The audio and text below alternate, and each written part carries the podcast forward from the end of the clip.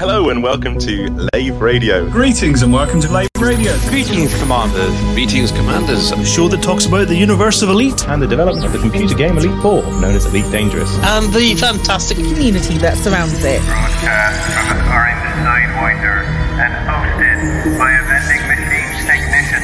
A place of nonsense and innuendo for forum dads. A self-contained podcast two hours long. Transmitting to every corner of the galaxy. It's even louder than me. The hottest show this side of Diso. The name of the place? Lave Radio. Lave Radio. Lave Radio. Lave Radio. Lave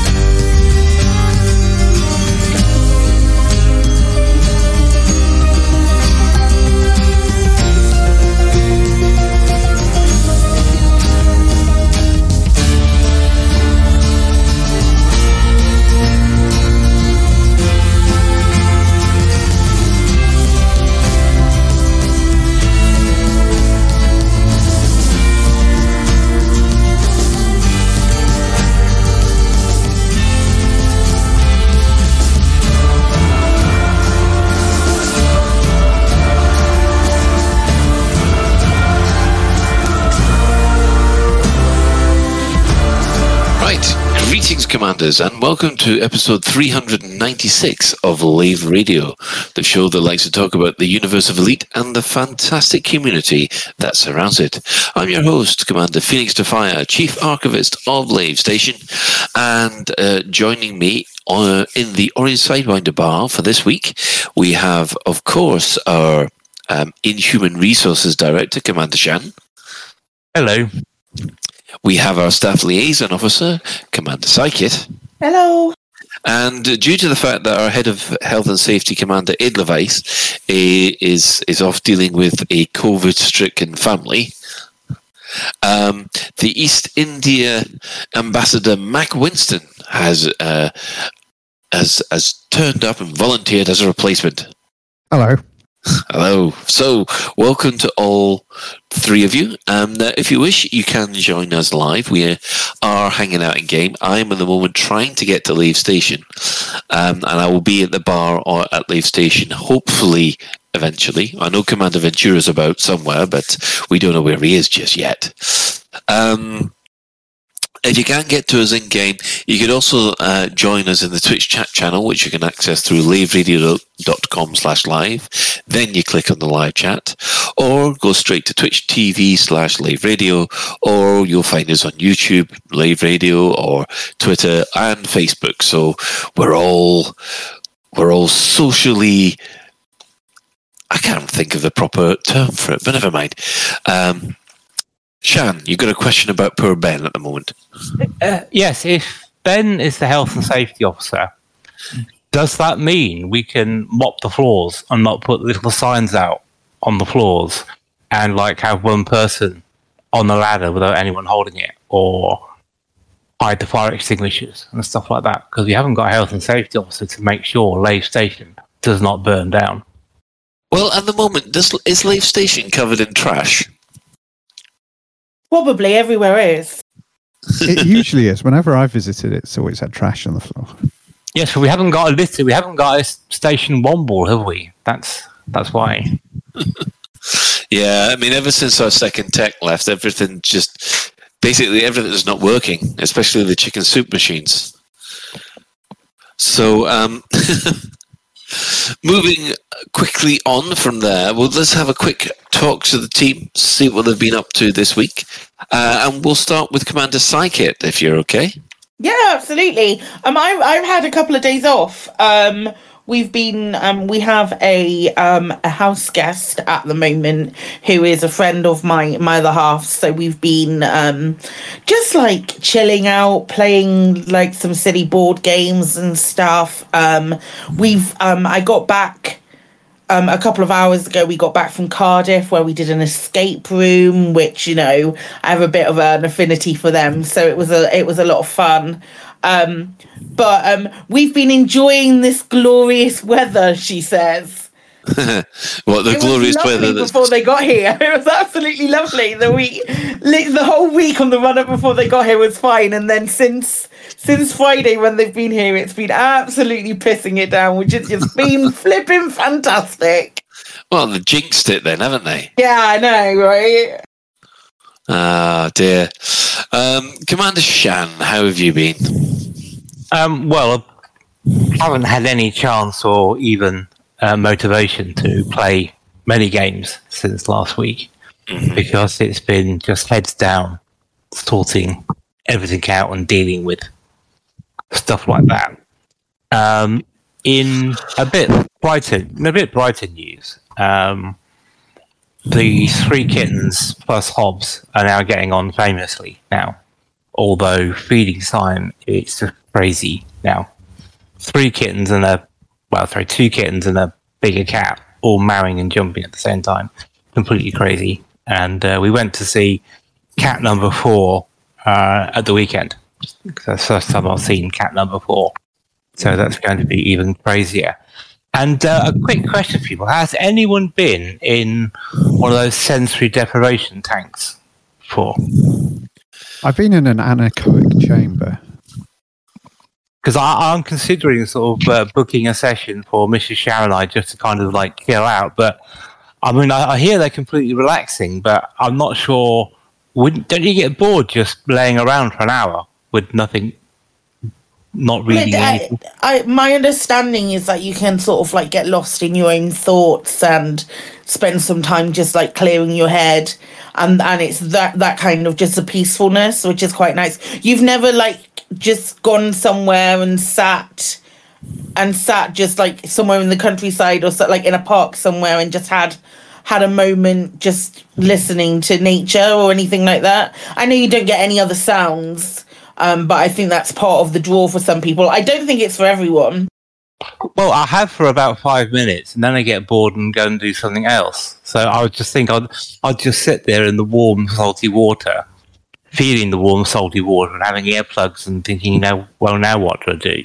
maybe Yeah. i don't know maybe you solved world peace or something during that time and that's, that's Do I sound like a person who is solved world Legit, legitimately no as soon as the words left my mouth i was like no that's not shan at all I No, was I- just I- listening to my tinnitus. yeah there is that I don't know whether because people say you know when you you see visions and all sorts of weird trippy stuff, which it does sound fun in a way because I've never ever experienced anything like that at all. But I don't know. I, I don't really want to go and pay the money and for an hour and sit there and get bored within five minutes because my, my, my idea of holiday hell is a beach holiday, sitting on a beach all day, doing nothing but sitting on the beach. Well, yeah. If you if you're not really a, a meditative type like like myself, I found that when I did that kind of thing, you do go into your head a bit, and I I discovered going into my head is not a very nice place to be. So um, doesn't work for everyone no, it doesn't work for everyone. Not for everyone Uh, if I mean, if you were able to put yourself into a nice meditative tra- uh, trance, or you have got something to listen to, like you know, sort of an audiobook or something, I'd probably quite enjoy it. But um, Also, you- what if you what if you wee in it like the swimming pool? I mean, you're not really gonna. You, you get out of the swimming pool. It's an hour. Just pinch the end for an hour. oh, Or okay. Go before you go in the beginning, or go before you get in. Holy crap, man! Just I- hold it for an hour. I, I You see know- we're hitting the, the usual Lave Radio heights of taste and decency here. You, you know, the reaction product of we in a chlorinated swimming pool is actually explosive. oh, just imagine the death certificate. And, and I wonder if they put dye in it because you know that in some swimming pools they put dye in it, don't they? So if people do go, it leaves a little purple trail, doesn't it, where they're gone. So I wonder if they put dye in it so they they would know and charge you extra for cleaning. I don't know. Well, I think uh, that's a story told just to stop people from peeing in pools. Oh, they certainly do that in Germany.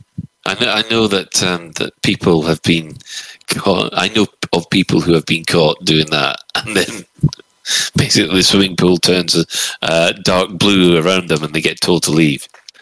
Uh, and Psyche, I'm not sure your suggestion of pinching the end works because if you pinch the end of a hose pipe, bad things happen. Okay, okay. Well, you lay in your piss for an hour. Oh, and again, up to the usual Lave Radio standards.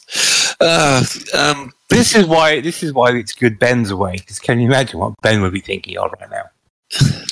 Uh, I hate to think what Ben would be thinking right now, and I don't know why I still I, I'm still wanted. I don't have an anonymous access here because uh, I I just got done for trespassing, which is Weird. Anyway, anyway, I'll see what Mr. Shan says, and if I go in one, I will report back.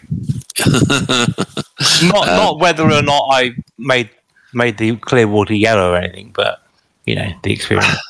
Yeah, yeah. Okay, thanks for that. thanks for that. I'm sure everybody's going to look forward to hearing about that that one. Um, Mac, how have you been?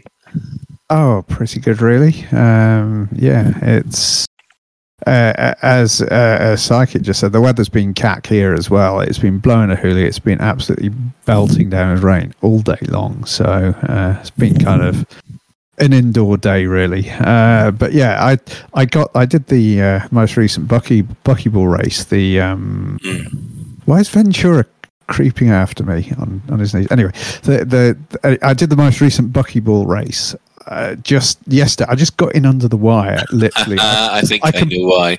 I completely forgot about it. I was meant I meant to do. I was planning to do it on the weekend. I even sent my fleet carrier to hit whatever it was to start the whole thing off. Yeah. And then Monday rolls around. I thought, oh crap! You know what I haven't done is the buckyball race. So anyway, Monday night. Uh, in fact, I didn't even remember it until I played a few games of StarCraft. So it was like already ten o'clock. So off I went, um, I quickly got the route down, sort of plan- planned out my my route around all the shenanigans and stuff. Did the first one thinking, oh, that's not. This is going to be quite a good time. I'm probably going to get the the the raw unadjusted time is probably going to be under an hour. And then I realised I'd missed a waypoint. So I had to do it all over again. But I know it was eleven. O'clock, It was almost eleven o'clock now. I think about ten thirty or so. I can't remember what time it was exactly. But it was it was getting late, and the closing time was midnight UTC. So Anyway, I went out again. Uh, I was within two jumps of the Seven Sisters. Yep. And I got hyperdicted. and I discovered, uh, Ventura's just clapped to me. I then discovered, I then discovered that if you boop a Thargoid, yes, it blows you up. Anyway, yes. So I got blown up and sent back to our home city whatever it's called. Uh, did you make the noise? I, I then I did it. Then I did it third time, but my third run was really quite good. Um, I got really high, the barbecue thing where you have to overheat your ship. I got to about 220% and didn't blow up. Oh, nice uh, so I got quite a good bonus from that. I did every single shenanigan. I managed to get them all. Um, I the only thing is I, I didn't quite this time I didn't get within a, the annoying thing is my first run I got I actually booped a Thargoid and didn't get shot so I did better than the 100 meters you're supposed to get. This time I, I didn't quite get within 100 meters of it. So I missed out on 100 bonus there. But I got lots and lots of bonus points. I figured out how to enter a station, shields off, uh, while boosting and not blow up, which is quite good because I could do that um, that kind of challenge at the end where you fly into the home city or whatever it's called, uh, boosting with no shields and try not to blow up in the back of the station the trick I used um, and works in the regulation carburetor is you boost just before you go in the slot. You boost, FA off, flip the ship, and then boost again, and hope you've boosted before you hit the back of the um, back of the station. And yeah, it, it I uh, my own calculations. This time I'm not in the. It looks like I'm in the whatever is it, the the S club, not in the one point club this time, which is amazing. So I'm very suspicious that I've done something wrong because for me to get a decent time in a buckyball race, um, yeah, there has to be something wrong. So I'm just waiting for the, the, the organizer to say, "Ah, you didn't do this right. You've lost a bunch of time there, or something like that." So, and you know, we'll see. I'm I've got my fingers crossed, and of course, are there, uh, are there seven are there seven people in the S Club? No, there's it's not S Club Seven. Uh, no. I could I could actually if I alt tabbed my browser, which is where uh, there are one, two, three. Actually, there are seven in the S zone. Yeah, because it's it's four till nine. So Yeah, yeah, there are seven. It's S Club Seven. Yeah, so the the NS zone, which is the top three, which I, I'm never going to get on. I mean, 42 minutes to 42 minutes 58 seconds is the third position to do that course. I don't know how. I just don't know how. Anyway, because my, mine was about. Well, I think if I didn't do any of the shenanigans, I might have been able to do it, say, in 58 minutes. But uh, yeah. But yeah, with a bit of luck, I'm in that S zone. But we'll see. I've probably cocked up because I can't imagine I've done that well in a buckyball racing event. So I've I imagine the judge who is who organised it, Ryko, is probably going to contact me in the next couple of days and said, I'm going to have to take these points off you because you didn't do this, that, and the other right, or something like that. I just know it. so, but he yeah. sounds like a traffic warden. You know, you parked over the line. Here's your sixty quid fine. No, it's, it's it's. I mean, let's just say that this one, I think, the Seven Sisters event was the most complicated buckyball I have ever been through, because you got bonuses and and uh, extra bonuses for doing all these little tasks all the way through, and you know, I actually really enjoyed that because it made it feel like a bit more than just a race. Um, I, I mean, I came 16th in that one yet again. Uh, in the, I only did the regulation Cobra class, so and yet again, sort of last but one. I feel like the Mick Schumacher of of um, uh, of buckyball at the moment. But uh, uh, Mac, did you do yours in a in a? I'm, I'm looking at the list. You where did you say you came? I, I haven't been I haven't I haven't been officially placed yet. I did it in the Oh, right. regulation Cobra, uh, which is I've got docked at Lave Station now. I just arrived in it. But yeah, uh, as I said, I, I got all the shenanigans done, and there's nine of them, and some of them, like the one, the carrying eight tons of cargo. So long as you can carry eight tons of cargo, you know, through thirteen or fourteen jumps, that's another eight hundred seconds. So some of them were some of them were quite easy, and others were a bit more risky, like boosting through tunnels and boosting into stations with your shields off, and yeah, Nux coup de grace is the, and so you get one second per meter of a second velocity. So I went through, I think I had 417 I went through, so I got a 417 second bonus Oh, just for that, which is pretty good. Um, Yeah, we'll be going through all the results for that. I think later in the show, but um, yeah, uh, I had a I had a bit of a grump about this this particular one. Um, Psychic, did you have a a, a No. bash in it? No, I didn't because um, something else happened this week, and um, it turned into a bit of its own sort of like visceral monster. And anytime that I was like planning on playing Elite or doing anything with Elite, um, I, I I I ended up over in the Pleiades, which is ironic because that's where the heckin' race was. So I should have been able to do it, but I was always like either notorious or I had fines. Can't think why. Um, but I'd been doing a lot of mission running, and then it got to Friday, and I was um, fully intending on doing it on Friday, and then I was like, oh. That's that's the end of my stream on Friday, and I still haven't done anything. And obviously, because we've we've had our friend down, it's been it, I, I've not really been able to hop on that much, just sort of like um, willy nilly to be able to have a go. So I did apologise to Roku, but he's also in the Witch Hunt Discord, so he's seen how busy it is. So it's Yeah. fine. I feel justified. Yeah, I mean, um, yeah. Uh, I mean, we'll go over what um, how I felt about it. I think when uh, we, we we touch on it later. Um, right. Let's see. Oh, well, obviously, um, I've got my power play commander to to sort out. I've got. Um, I haven't done anything on my exploration commander, and uh, my main commander has been running buckyballs. Um, as those over the over the streams on Saturday and Sunday will attest to. So um, I've made I made four buckyball attempts, um, two successful. One was ended by a guide because I booped him and he didn't like that. And Regulation Cobra versus Basilisk. Uh, guess which one wins?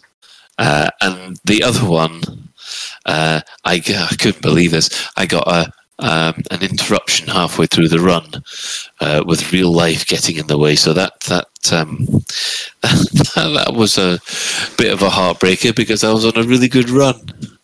But uh, I was there thinking, oh, I was gonna, I'm gonna get a decent time on this one, and obviously, kind of not. Anyway, um, well, moving on from there, we've had a discovery scanner posted on uh, Monday by Zach. Now, most of the time, the discovery scanners, uh, the news, is no longer posted on the forum. You get a link on the forum to a, a web page under the news section on uh, the Elite Dangerous website. So this came out on Monday. Uh, first of all, there is a um, fleet carrier upfix, which um, upkeep fix rather. Uh, now this is a server side fix, uh, but it won't take place until the next maintenance tick, which will be at normal time this week. So that'll be Thursday. Uh, at that point, all the accrued upkeep costs that you see up to that point, as a result of this issue, will be deducted from your balance. So again, this only affects you if you have a fleet carrier.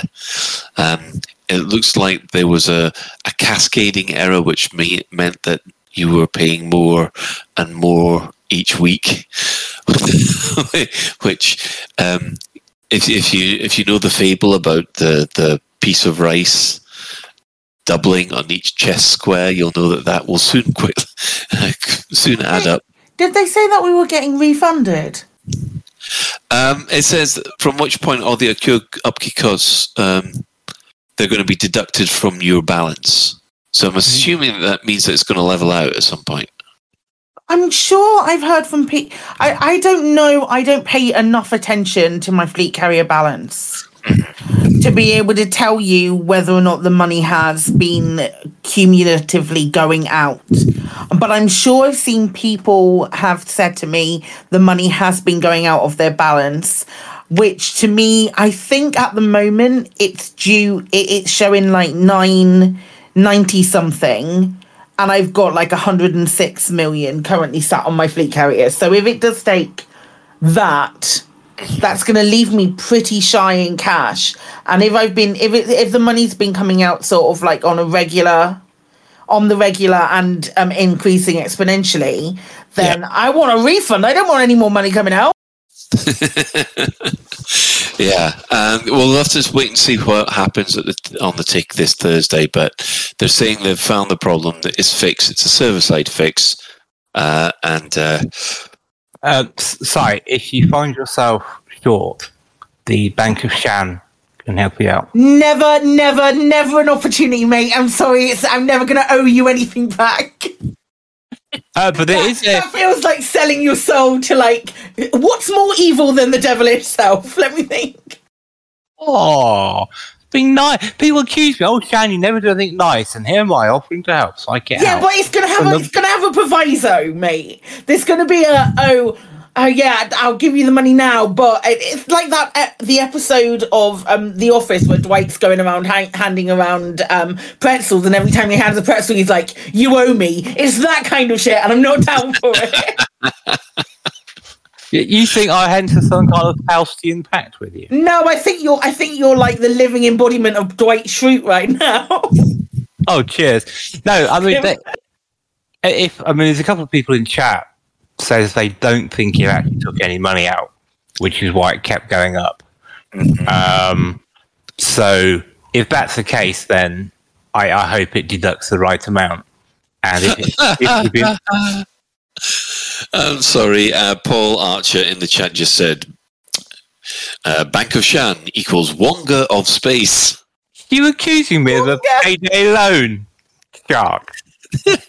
He's space or is, or is it, absolutely we are. Or is it is it like the bank with the baby eating Bishop of Bath and Wells from Blackadder? There you go. you get a red hot poker at your bottom if you fail to repay.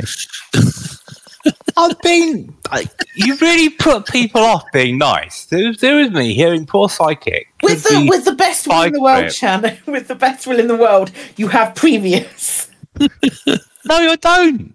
Honestly, you lot are so cruel to me and mean. I, th- I think we'll, we will have to change your, your job title to Space Wonga from now on. Now that sounds rude, doesn't it? Absolutely, actively doing it right now. Show notes. Oh dear! Right. No, no. In, in all seriousness, if, if they haven't taken the money out, then or the credits out, then I hope the server fix deducts the correct amount. If they have been taking it out and it's gone up, I hope they refund it because it seems a bit mean to uh, not make it good. Yeah. It's it, it needs to be um yeah we, we need to balance all this stuff out otherwise it you know it's, it's just going to be more whinging on the forums and, and stuff like that um right now uh, that was the the fix which should be coming in this Thursday. Um, they have issued another list of these are the up to date list of known issues that we're looking into at the moment. Um, now this is uh, investigating remaining stability issues and crashes to desktops. Apparently, there's been an, a big uptick in them since update 12. And uh, this one I'm a little bit confused about. It says you're unable to access ship functions when you're docked at a station, which says to me, right, if you're in the, the station menu, you can't look to the left and see your um, uh, you know, navigation panel or look to the right and see all your statuses and your cargo. Is that is that's what the problem is? I think you can say let's do the time warp again with looking to the left and looking to the right. Anyway, um, I think that's how I interpret it. Yeah. Yeah. Because So uh, that, yeah, that's only when at the services screen. So if you open up the station menu, you then can't go right or right or left. Right? Is that right? I I don't know. I don't do I don't really do that anymore myself. Yeah. I, mean, I must admit, it, it's not something that I've noticed, but uh, I'm half tempted to try it now to see whether I can replicate it. See, according to Psykit, unless you pay the looking left and right subscription charge to the Bank of Shan, you wouldn't be allowed to do that. No, because you don't control that. What you did was you offered me a payday loan, and then you were like, "Oh no, it's pure. It's, it's definitely going to be out of the goodness of my own heart." And I don't believe that you have any goodness in your heart, Shan. So this is where the problem lies. Oh, that's horrible. Oh, Hey, I, I'm sure our re- I'm sure our listeners don't believe you. I'm sure your your your the listeners realise that it's all an act, and I'm actually really really nice and really really generous. Um, Shan, you know, th- th- this tone of voice that you've got at the moment, people are just there going, nope, not with that tone of voice. That's because I'm laughing at it because it's so outrageous. Uh, dear. Yes. So um, we we can. Um, maybe we should put a poll on this about uh, would you trust the Bank of Shan or Space Wonga? I think I've I think I've actually um, helped Paul Archer out a couple of times in the Bank of Shan as well. Actually, And uh, how many limbs does Paul actually owe you? At least one kidney. one kidney. One immortal, one immortal soul, perhaps. Um, anyway, uh, no niggles, that's not true. or it's all an act, and Shan is actually even more evil than he appears. oh dear. Well, I don't think what. So uh, does that so does that mean at Yes. LaveCon, if I offer to buy you a drink, you won't trust me? You'll think I've spiked it or something. Oh, no, I don't believe you to have the access to those kind of drugs, Shan. You might be evil, but you're you're like middle class evil. So basically, he'd steal your pension fund, but he wouldn't poison. Oh dear. Oh, I am right. Okay, I think we've had enough of roasting Shan for the moment. Carry on, it's funny actually. If I Um, told you the truth, you would. What the fact that you have um, stolen everybody's pension fund? No, no, no, no, no, no, no. I, I will share. I, I am actually a um, unpaid director of a homeless charity. So you're not doing your reputation much good. We need you to be the the, the bitter and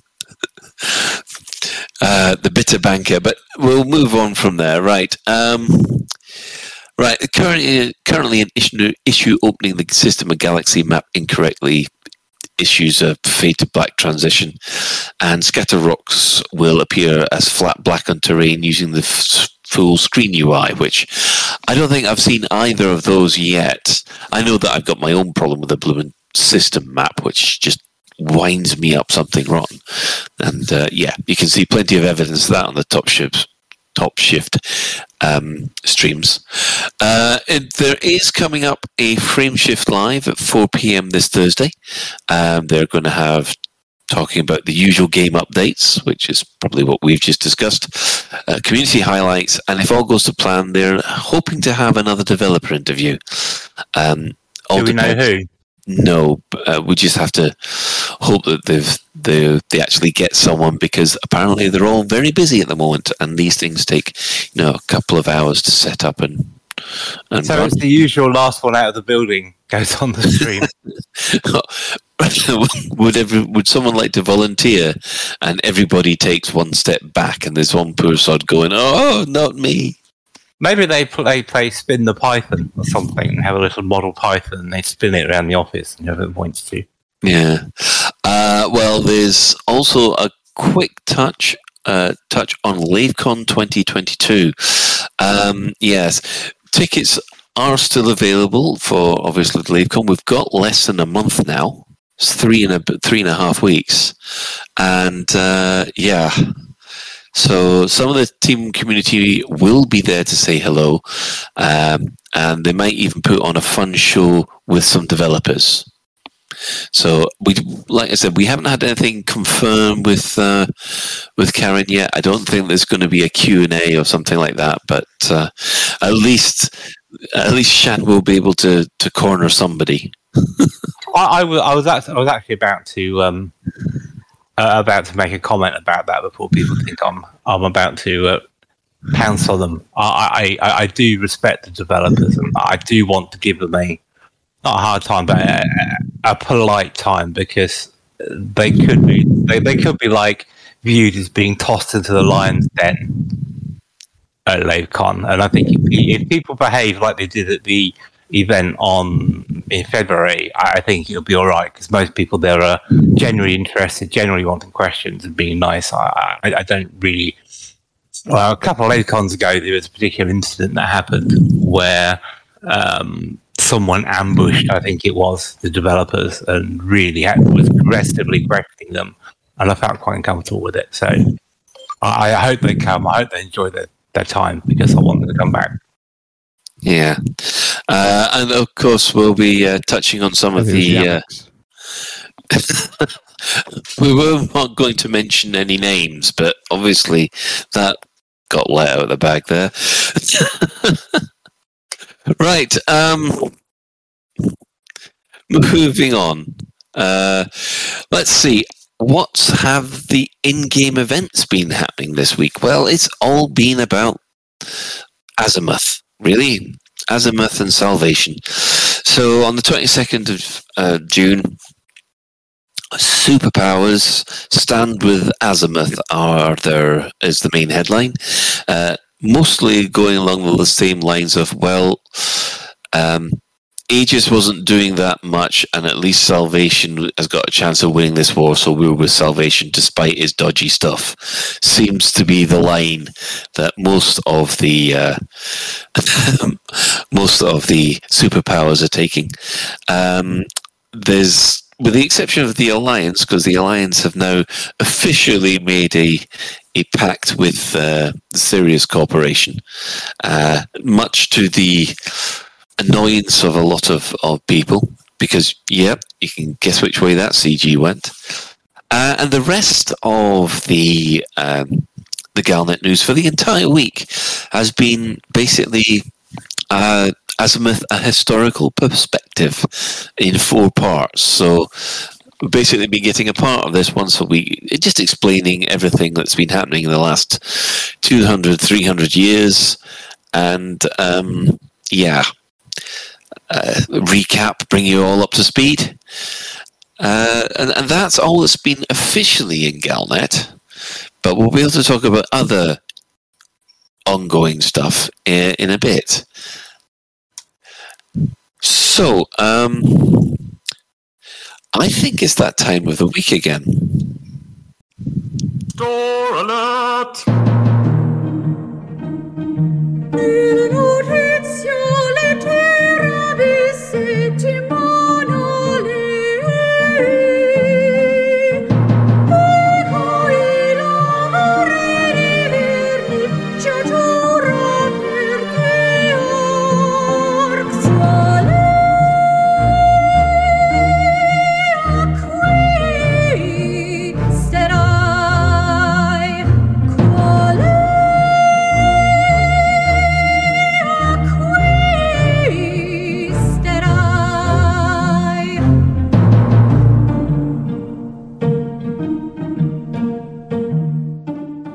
Right, and welcome back. Well, the first thing that, I think we should say is that both um, Standard Elite and um, Odyssey are now on sale on Steam.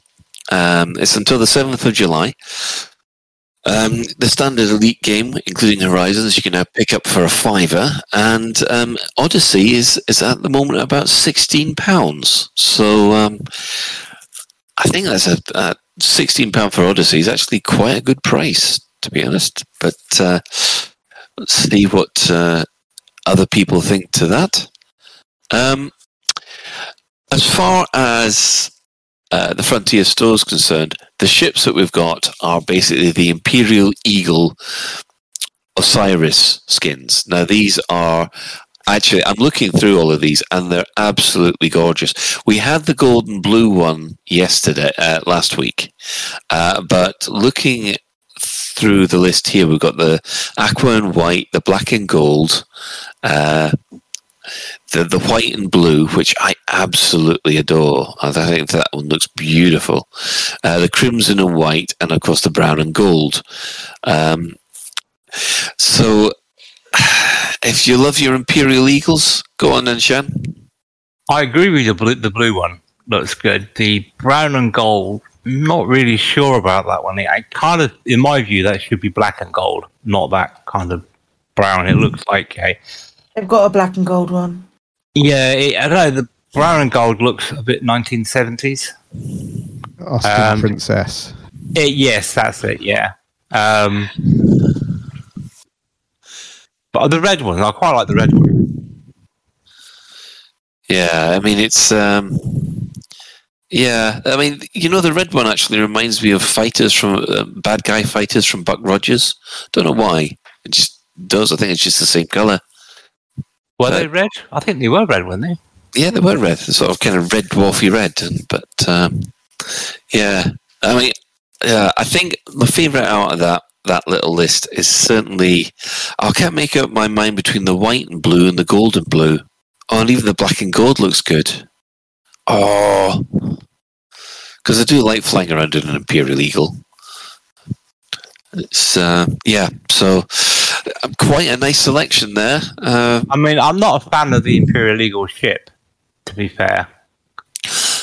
Incidentally, why? Is it just because it's not maneuverable enough? No, it, it just kind of looks like um, China's copied the design and decided to uh, make it a bit more flamboyant. It's, it's the anime version of an eagle, actually, I think. Um, animes in Japan and I know that. I'm just, I'm just thinking of what it reminded me of. But yeah, it looks like an anime eagle, particularly the uh, the red and the white one. yeah, You sort of expect it to join together with other eagles and make a robot or something. Yeah. Okay, I see where you're getting at. Yes, the Robotech of uh, of Elite Dangerous. Um, right. Uh, okay then. Um, well, uh, what I think we'll do is we'll take a a short break, and I think we're going to come back with uh, um, an interesting main discussion. Is your life like this?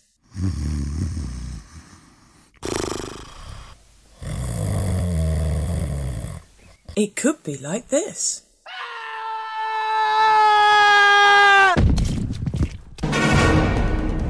Astrogator Tours. Put some excitement back in your life. Book an adventure. In the Lave Business Director. Now. The what now?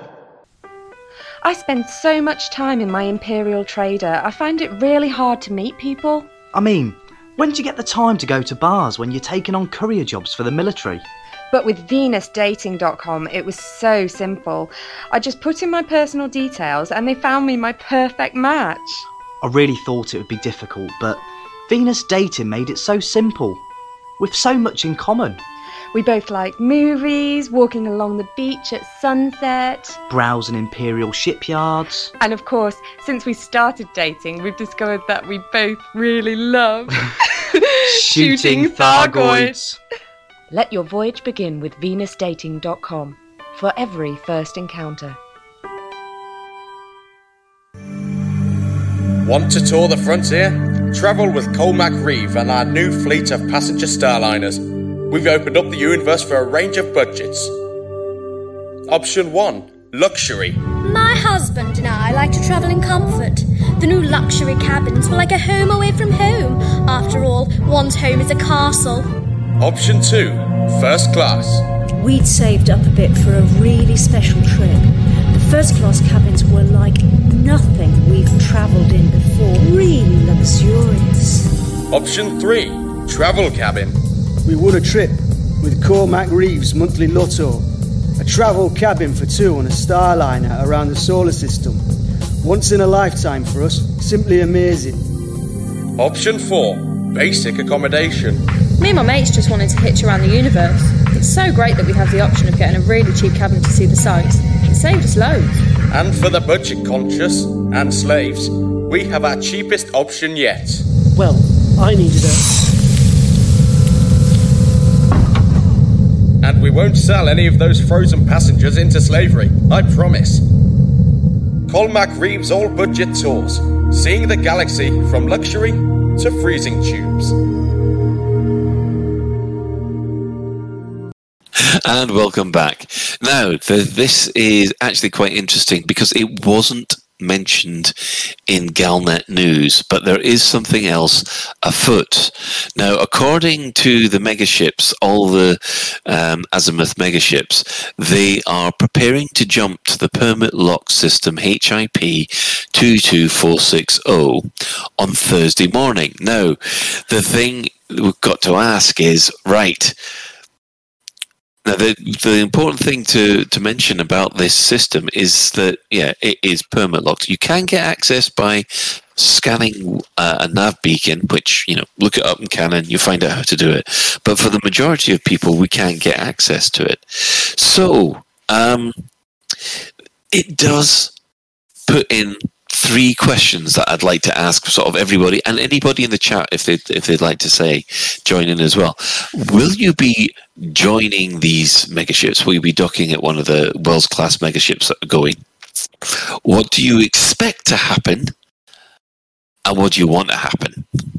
And I think we're going to have to. We'll, we'll start with Psychit first because I, I know she's love she's loving this little little mm. bit just going on? I mean, it's it's it's something else, isn't it? Something Azimuth related. So it's it's um it's gearing it's gearing up to something, shall we say? I will say that only two of them now are um, heading to HIP 22460. There are two other ones that are going to um, another star in the Pleiades sector. So Pleiades sector CWU B3 2.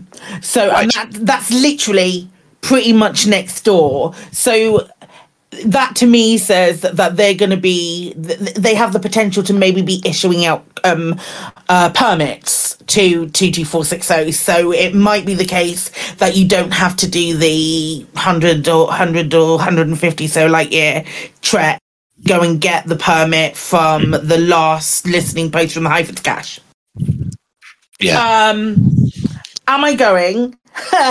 Yes.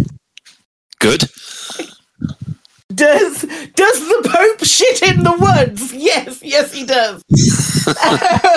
I'm, go- I am gonna yes, I'm gonna be there with bells on, and I'm go- I'm very excited about um, any potential thing that's going to that's going to potentially happen within that system because that system is the system where the Black Flight hid. Yeah. So um it le- it to me um because the Black Flight are like this decided to be more now like because they're acting underneath the witch as far as the um D2 testing stuff is concerned that Yeah. it's like it's like they're like some kind of militant wing of Azimuth now like they're will- military um uh di- um division thing. I'm very excited to see what um see what happens and to see what's going on over there. Um if anything although everything to me is saying combat cg You're you're saying combat CG this time. that's right. that's what i'm expecting. It might be a one-sided combat cg in that the rewards are only for um for salvation Yeah. um but i feel like there will be a, another obviously there's always another side to fight in the war because there are two sides to every war there that's kind of my thoughts whether or not that it's going to be just fighting thargoids i can't see it being fighting thargoids right now but Yep. we'll see we'll see what happens Right. Excellent. Okay, we'll move on to um, Shan. You've got stuff about um, this system which is permit locked.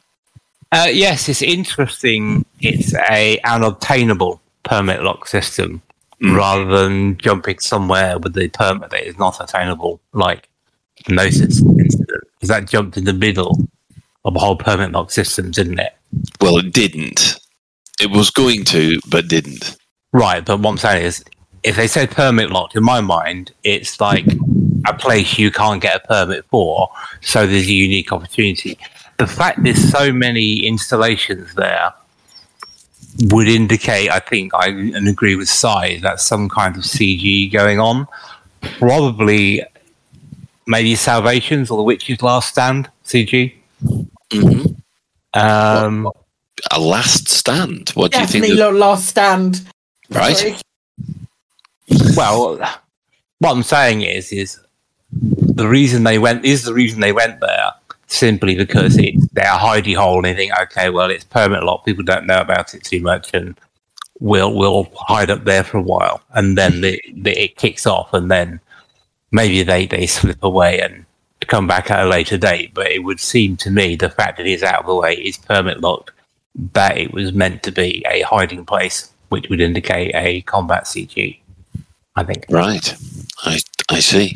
Uh, what do I want to happen? Um, probably, I would like the system cause, because it's uh, it's permit locked. Maybe revoke the permit if the if you know to make it wide open. Um, The combat CG we they're all right, but I'm hoping we get another Gnosis style thing where the Salvation jumps in and it's swarmed by Thargoids, and you then have to choose whether you help Salvation out or you collect the Thargoid bits and hand them into Paleo or something like that anyway to signify that you don't want Salvation to succeed. Okay, that fair enough. Um, that seems a good suggestion. Okay, um, Mac, have you been following the whole Azimuth saga so far? Then? No, I've been blissfully unaware of it. Absolutely blissfully and completely unaware of it. And I'm being shot at right now. But yes, I'm I've been yeah, it's I know I've just been doing East India Company work and it's kind of the whole thing's passed me by to be honest. I take it in this case. It, I mean, does the, this um, Azimuth what we're discussing here? I mean, does that uh, appeal to you, or is it just one of these things that you think, uh, oh, well, oh, that's something interesting happening in somewhere else in the galaxy? Yeah, it's kind of it's yeah, it's kind of like the backdrop. I mean, it's it's one of those things. I mean, it's like some distant, far flung thing that you know doesn't really affect our profits. So we just keep on trucking. You know what I mean? So yeah, it's I do. I what I need to do is do a catch up. I'm sure. I'm sure Peter Wotherspoon's got a Galnet News Digest um, podcast about it, so he he can read it, so I don't have to. Yeah. But, oh yes, yeah, he- he- he's working on the. I think I do believe he's working on the on the summary of the of the last four, the last week of um, catch ups that are be, that are So- going on. So what I, what I'll probably do is listen to that when I'm out space trucking. You know, uh, it's it's kind of just the you know it, it's like one of those things I can't really affect. So you know, a bit like you know some distant far flung war or some dictator in some far off land doing something. And you know, it's like you know, it's a bit sort of it's a bit sort of out there, really. You know what I mean? Yeah, yeah, I know, I know what you mean. It's sort of is a case of you need to get involved, but um, well, you, you don't need to get involved, so you're just watching from a distance. The thing is, I've never done anything Thargoid. The most, in fact, the most like Xeno related thing I've done was last night being hyperdicted a few times during the buckyball race. I've just never really done any of that side or anything really. I did do because the uh, let's see, there was what was that ship that got blown up by um the was it the witch Alexandria. Alexandria, yes. I did I did go and got all the audio lot. I quite enjoyed that. That was actually that was actually when the show was on. I followed Ben and a couple of others out there and I just went and listened to the logs. I I do enjoy the story, but it's it's kind of passed me by really. I should I should probably not let it do that. Yeah. Perhaps. Okay, well, um, let's see. I mean, what do, what do I think? Oh, well, this is going to be interesting. Um, well, will I be going? Yes, I'm, I'm going to get my anti-Xeno ship uh, down to the Pleiades and dock to with one of these mega ships, which will be jumping in there. Um, what do I expect to happen? Well, this is the thing. I am expecting something to happen at at these bases, whether or not it's um, a combat CG or um, another breadcrumb hunt. It'll be it'll be something like that. What I would want to happen would be as um, as Shan said, a kind of Gnosis event. Now, the Gnosis event got some bad got bad press last time because, first of all, um, the the message got sent out too early, so everybody knew that the ship was was going to be hyperdicted and intercepted by the Thargoids. Um, and also, they didn't fix the um, uh, the security zone or the, the no fire zone around the ship. So if you flew off originally to defend the ship, um, you first of all get fired for discharging your weapons and then get shot down if you, even though you were defending the defending the megaship. Um, both of those things had to took a morning to sort, but by then I think most of the damage was done and everybody was a bit miffed with it. But It was a bit of a cock up, but on the other hand. I found it great fun because I went. I actually went there. I found the chaos kind of fun. Um, I actually went there with my alt account in a dolphin and Yeah. sort of cowered on the decks while this was going on. And I even, I think I even got a badge for EDSM for doing it, for being on Gnosis and not basically taking off. But yeah, I, I don't know. I kind of yeah, it was a bit of a cock up, but I do I do have some uh, a slightly fond memory of it. Yeah, I, I will say that um, once those two problems were sorted out with the with the Gnosis, it was actually really really fun. I it, um, it's one of my high points was flying around there, defending the Gnosis land. I've- It had a very Battlestar Galactica feel to it, which I thought was brilliant. Um, Psychic. So, what is your um, what is your theory and what is your justification behind the theory that you're going to get another Gnosis event? In that um, you're expecting Thargoids to be suddenly swarming around around salvation ships. Where where where are you getting the clues or the hints to that happening? Well, at, at the moment, I'm um I'm just going on on previous experience with uh, with the the mega ships jumping into uh, basically locked. Um, So, so one of the one of the mega ships that's jumping, I believe, is jumping from Mbuni, um, Right. wh- which is a permit lock system. It's been there for a little while. Um, it's not like um, a completely um, unexplored section of space that's been locked for a really long time. So there are there are mega ships that will regularly jump into um, and around permit lock systems within the bubble, like Sirius and things um, along those lines. I, it's in my opinion that is that's shaky, but um, that it's a shaky um, parallel to draw just because of how um how different the jumping of the Gnosis to the coal um coal sector was. Mm. Yeah, I mean the problem with the, the, the thing about the Gnosis is was that a lot of people there were hoping to explore the sector that had been permit locked, but um, there were I think Frontier were too subtle about their hints about um, the fact that the the they were saying that okay, all the do you, you remember the uh, the warning network that they used to have for uh, Thargoid attacks? The beacons all on the Pleiades would point at certain systems, and you'd know that next week those systems would come under attack. Well, the week before uh, the the Gnosis jumped, all six beacons were pointing at the Gnosis, and that was supposed to be a hint to say that ship's going to come under attack next week, but it was too subtle. Um, but this time, I think it was Uh, probably a case that people maybe didn't want to believe it either. They were like, "Oh yeah, no, that's not going to happen. It's fine. How could it possibly possibly do the thing that um it's it's predicted all this time before?" yeah, um, oh, it's the Eagle Eye Network. I forgot. You know, it's that long since it's been used. I forgot that the Eagle Eye Network was there. I mean, it's probably been discontinued because wasn't it Aegis? Yeah. And- yeah. Um, Shan, you've got some thoughts about mechanics, etc. Yes, I was just uh, just wondering. Really, is because people saying, "Oh, it's permit locked," people get stranded there, a, a bit like people were in the Gnosis event. But permits only stop you getting in, not getting out. So I think you can go there and uh, feel quite comfortable. You're not going to get stranded there. Um, the other thing I am wondering is why are they announcing where it's going to now?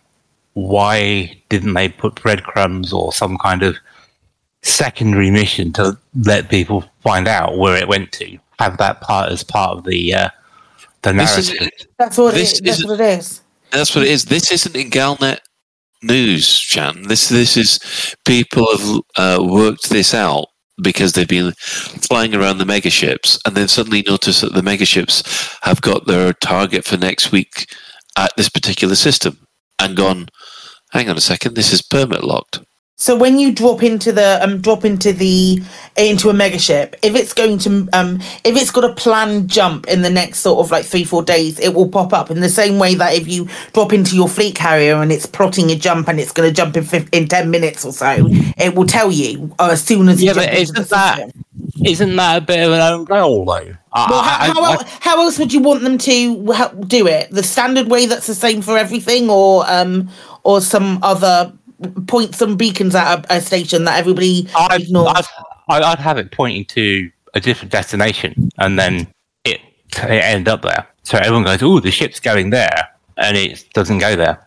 Um, well, the main reason that everybody's excited about this is because they know that the ship is going to a permanent lock system.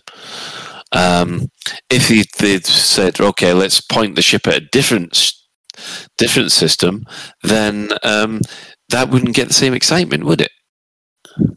Yeah, but it'd be, be yeah, it's all right. It's just I'm just kind of thinking you've kind of given the. I feel as though they've given the game away too early without any kind of mystery around it. It's just I just feel as though maybe it should have been a bit more obscure. Um, well, uh, you'll have to you'll have to blame Galnet News for that because I didn't even know that this was going to happen uh, until um, it came on Galnet News last week. In fact, it wasn't even last week. It was uh, it was yesterday. It was last night because I spoke to Pete about it last night, and he didn't know about it until I'd spoken to him. So yeah, there's a so effectively this comes from you, Psychic. Then Well, I mean, it doesn't come from me. It comes from the Witch Hunt Discord because let's face it, we've been around there for quite a while. Um, we've been like hanging around those systems doing doing missions, and um, it popped up for, for somebody who was heading towards the um, the um, the megaship. So um, someone went towards the megaship, dropped in, and it was like, oh, okay, this is this is happening posted it and then just arbitrarily because um, it would make sense we went and checked the rest of azimuth megaships. And those th- those um, four for all of those four megaships had plotted places.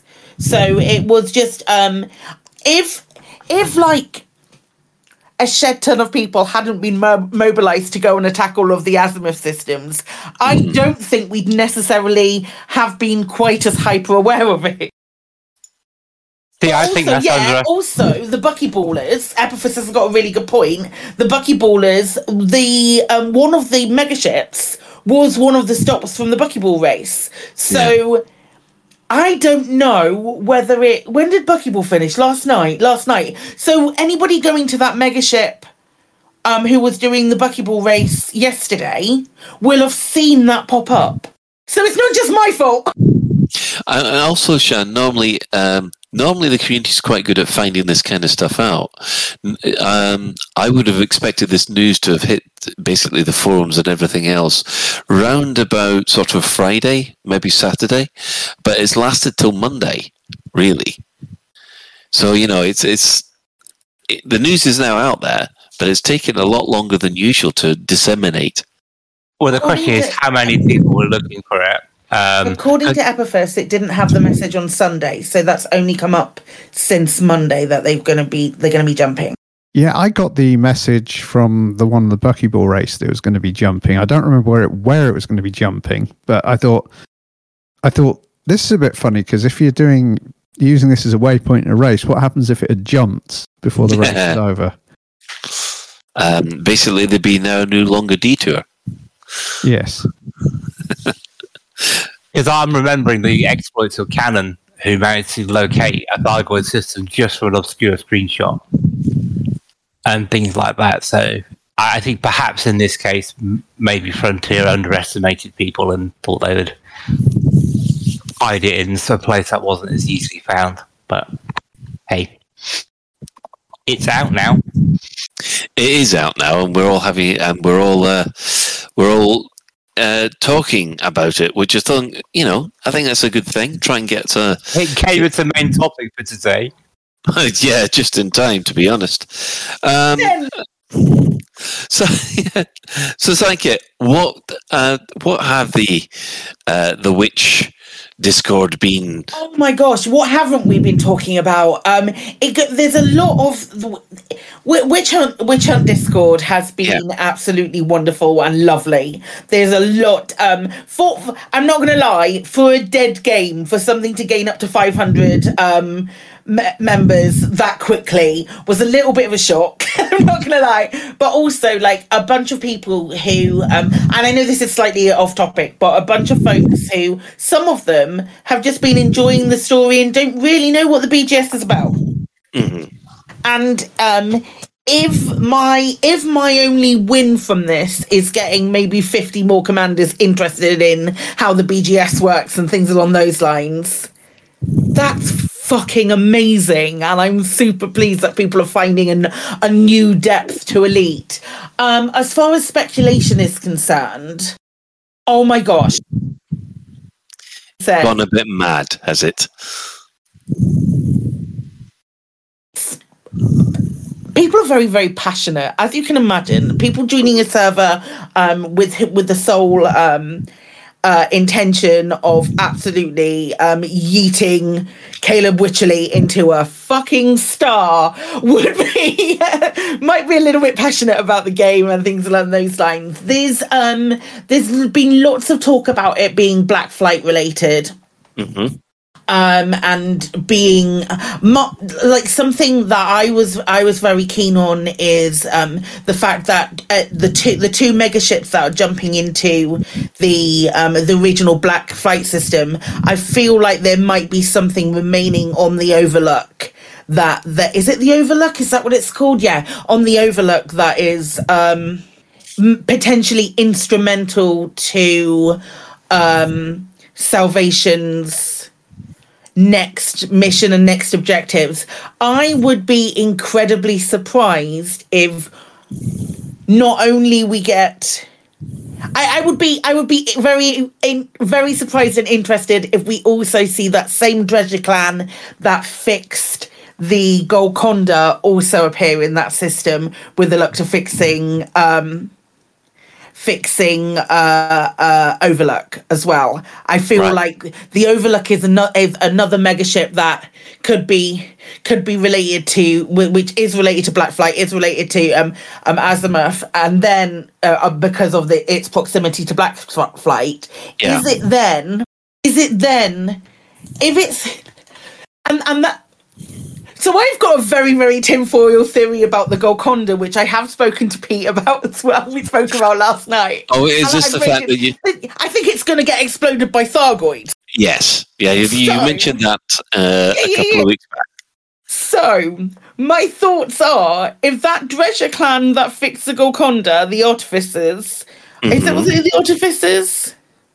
I, Um, I think it was Gippy Gippo, Gippy Gippo thinks so. Yes. Close. Um, yeah. if they also turn up in the system, that gives us a tenuous link between Azimuth and the Artificers, and then subsequently the Golconda. And then my chin will start scratching even further than before, and I'm going to need to buy more tinfoil. Yeah. Um, which base? Uh, which is your base? I think we will get people to send you a whole load of uh, uh, tinfoil. I'll pop it onto my Amazon wish list. you can send it me that way. It's a, it's a pity we don't have tinfoil hats as one of the commodities that we can deliver to, to certain people's bases. To be honest, I mean, I mean, if you could get it anywhere, you could probably get it from um, from Micah's West and Snooky Zan would be the pro- proprietor of um, yeah, the, tinfoil the, hats. send, send your tinfoil hats too. Um, yeah, it's it's going to be an interesting um, event because I think the more we get these kind of events, the more excited people tend to get. But the problem is when people get excited, that they tend to get overexcited, and then it just everyone gets disappointed because I'm thinking back to the Golconda stuff again. Not the Golconda, the the I have been. I'll get this right for Phoenix Blue. The Gnosis event. Well done. I'm so proud of you. um,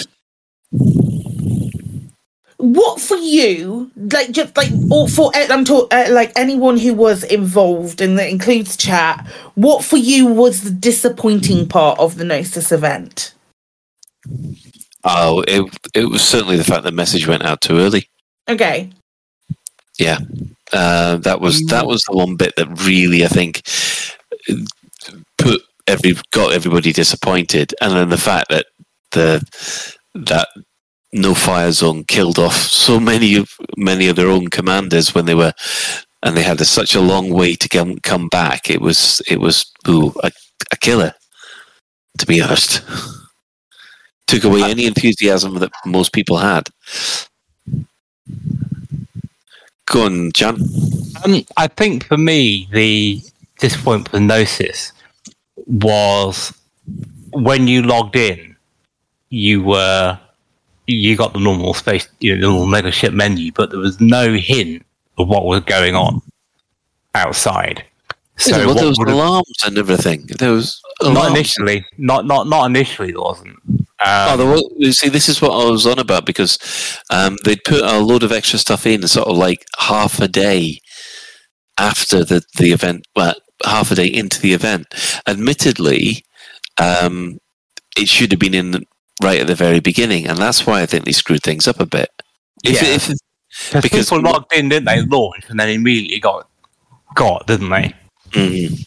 Which I thought was great, but You know, you would. Um, yeah, so it's the uh, yeah the, the Gnosis was was a letdown for some people because basically they they got caught up by the bugs and and the uh, and the fact that the Galnet news was out too early. Once you got past that, it was really really good, and I thoroughly enjoyed it. But um, yeah, it's, it's they've got to release the content right this time, and from what I've seen so far, I think they're on the right. Uh, uh, they're on the right plan. What would you like? Because I, I remember that the the the Gnosis event was um, well before I got interested in, in any part of the lore. Um, I was very very much in the in the in the camp of oh there's there's literally no story in elite whatsoever um yeah. oh oh how the turntables um what would you have done for the for the gnosis event if Yeah. anything with the i know like making sure everything launches on time is is one thing but is mm-hmm. there anything else that you would have done differently or you would have liked to have seen being done differently money no object resources no object Right. Okay. For the for the Gnosis itself, I would have had the ship is actually crippled, and it can't move. You've got two objectives. You've got one objective which will be a community goal to defend the Gnosis against Thargoid attack. And if at at the end of the week stage one isn't complete, then the Gnosis was destroyed. Then, uh, second point, you'd have a second community goal to go out and get Thargoid artifacts. Thargoid artifacts uh, like hearts or resin or whatever from the system that we were in. Um, you had to bring them back to the Genosis so they could help use that to repair the hyperdrive for some reason. Or they go off and get some kind of commodity to come back and bring to repair the, the hyperdrive. And again, if a certain level wasn't reached at the end of the week, then basically the Genosis would have been destroyed. And I did feel that it it was basically an immortal sh- immortal ship. Um, there wasn't as much. You, I mean, your ships and your stuff would explode, but um, it, but the actual mega ship itself wasn't really under much danger. And I would have liked to have added that level of, yeah, I know everybody's saying Gnosis, Colin, Gnosis. Just bear with me, just let okay? him just just guys pour yourself It's- a drink. Please pour yourself a drink. And once you've once you're ready once you hear him pronounce something incorrectly just take a drink. It's Yes. fine it's fine. That's the best way it works. We will be drunk within the first half hour. i know i know and then suddenly lave radio would become palatable. Oh, do you want me to mention Guild oh. Wars if people need to drink? yeah mention keep mentioning guild wars as well Air 2 Psychic, jeez. God, we'll have to pair you up with Simon Winard if you keep that attitude up. Jeez. Right. what about yourself then, Psychic? We'll, we'll turn that back on you. If, the, if there was something that. I mean, you said you didn't get involved I with. enjoy, I enjoyed laughing at everything and like the, everything that was happening. I thought it was absolutely hilarious. Um, like I was, I just thought it was so funny what had happened, what happened with the um, with the Gnosis that it was just like a um, a really silly. A, a bit of an oops and a bit of a yikes with the with the stuff launch, um, releasing first and that kind of thing. Um, but the, that was like one of the first times where I went, "Oh, that's quite interesting." That's see, see what would have happened. I would have liked to see. I don't know really. I know what I, I know. Kind of the the side of that I want. I want to see on um like on this going forward because I feel I feel a lot more invested within. Clearly, I feel incredibly invested in the Azimuth storyline. There's no um, um, there's no denying with that. I have I have quite firmly planted my foot in where I think that should go, uh, or where I where I want that to go for on like um just personal personal narrative and player um emphasis. I think I would have liked to see maybe a little bit more like along alongside yourself, like some kind of um reparations CG to get it up and going again. But where was the, when it when everything fluffed up with the Gnosis? Where was it? Well, it wasn't in the coal sector. It had been stopped before the coal sector. It was Uh, and sector something or other, wasn't it? Yeah. someone that that you could get to relatively easily. Well, that was the thing. You couldn't because you um, basically, if you lost your ship, the nearest uh, station was uh, up about 150 light years away, which were, for a lot of these guys, um, I think it was further. I think it was about a Kylie away. I seem to What, recall thousand that. light years? Yeah, it was about that. I, I, I know I remember I remember hearing vicariously through, through some other people that it was like um, they'd all gone out there in their anti-Thargoid ships ready to um, have a go at some flowery cabbage lads. Ladies my mistake. And they um, they popped out. They got um, gazeboed by the Gnosis and got yeeted X, um, X amount back, and their jump range was only like six light years because they had anti Xeno ships, Yep. and then they couldn't get back to it. It was That- that also was the um, of the Yeah. other part as well. People jumped out with exploration ships, didn't they? And they couldn't get out as well. Yeah, yeah, yeah. That's No, no, what they I got- did with my alt. I went in my exploration ship and I just had to cower on the decks of the Gnosis. and, and I agree with Colin. I think there should have been some jeopardy in this. I think there should have been the possibility that the Gnosis got destroyed. It did So- have plot armor, didn't it? It did have plot. it had extreme plot That's armor. the phrase. That's the phrase I was after. Plot armor. Yeah, because it, it. I mean, like I said, the flying around the fl- the mega ship and and defending it from Thargoid scouts was absolutely fantastic. You really, you've uh, you got a real feeling of um of being the being that space hero that you you watch. Uh, but the problem was was that it didn't matter if you're a space hero or not because the Gnosis at the end of the week jumped. Uh, and you didn't have to do anything. But can you imagine the outrage from Canonn if their mega ship had got destroyed? I think it'd have been absolutely fantastic. I think it would have been fantastic as well. And It's, one of the- it's one of I- those things with player agency as well, isn't it? I think, like, what they, what people, the the com- the connection that people have to the gnosis is. Oh, I'm I'm gonna I'm gonna tinfoil again, but is is akin in some in, um instances to a the connection that some commanders feel to the Golconda because we went through the Interstellar Initiative with it. Yeah, yeah. Um, you see, yeah, this is the this is the thing. People got real because it was Canonn's mega ship. I mean, this was well before fleet carriers, uh, but this.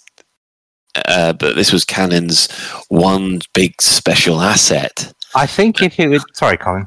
No, go on, go on, Sean. No, I think if they'd used, um, I don't know, Federation capital ships or Imperial capital ships, Mhm. and they then had a, a a base or something that you could dock and launch in, then they could quite legitimately blow up the capital ship and not offend anyone. Yeah, admittedly, uh, because it was a player asset that, um, or a, a player organization asset, then yeah, it did feel a little. But also that gives you that agency as well. Like i i see i can see no situation where the the Gnosis would have been under the threat of destruction uh, unless um x amount of these materials were brought out to it. I can see no situation where that would not have been fulfilled within days. Maybe, maybe the the Thargoid ships they sent against the Gnosis went to the Stormtrooper School of Accuracy.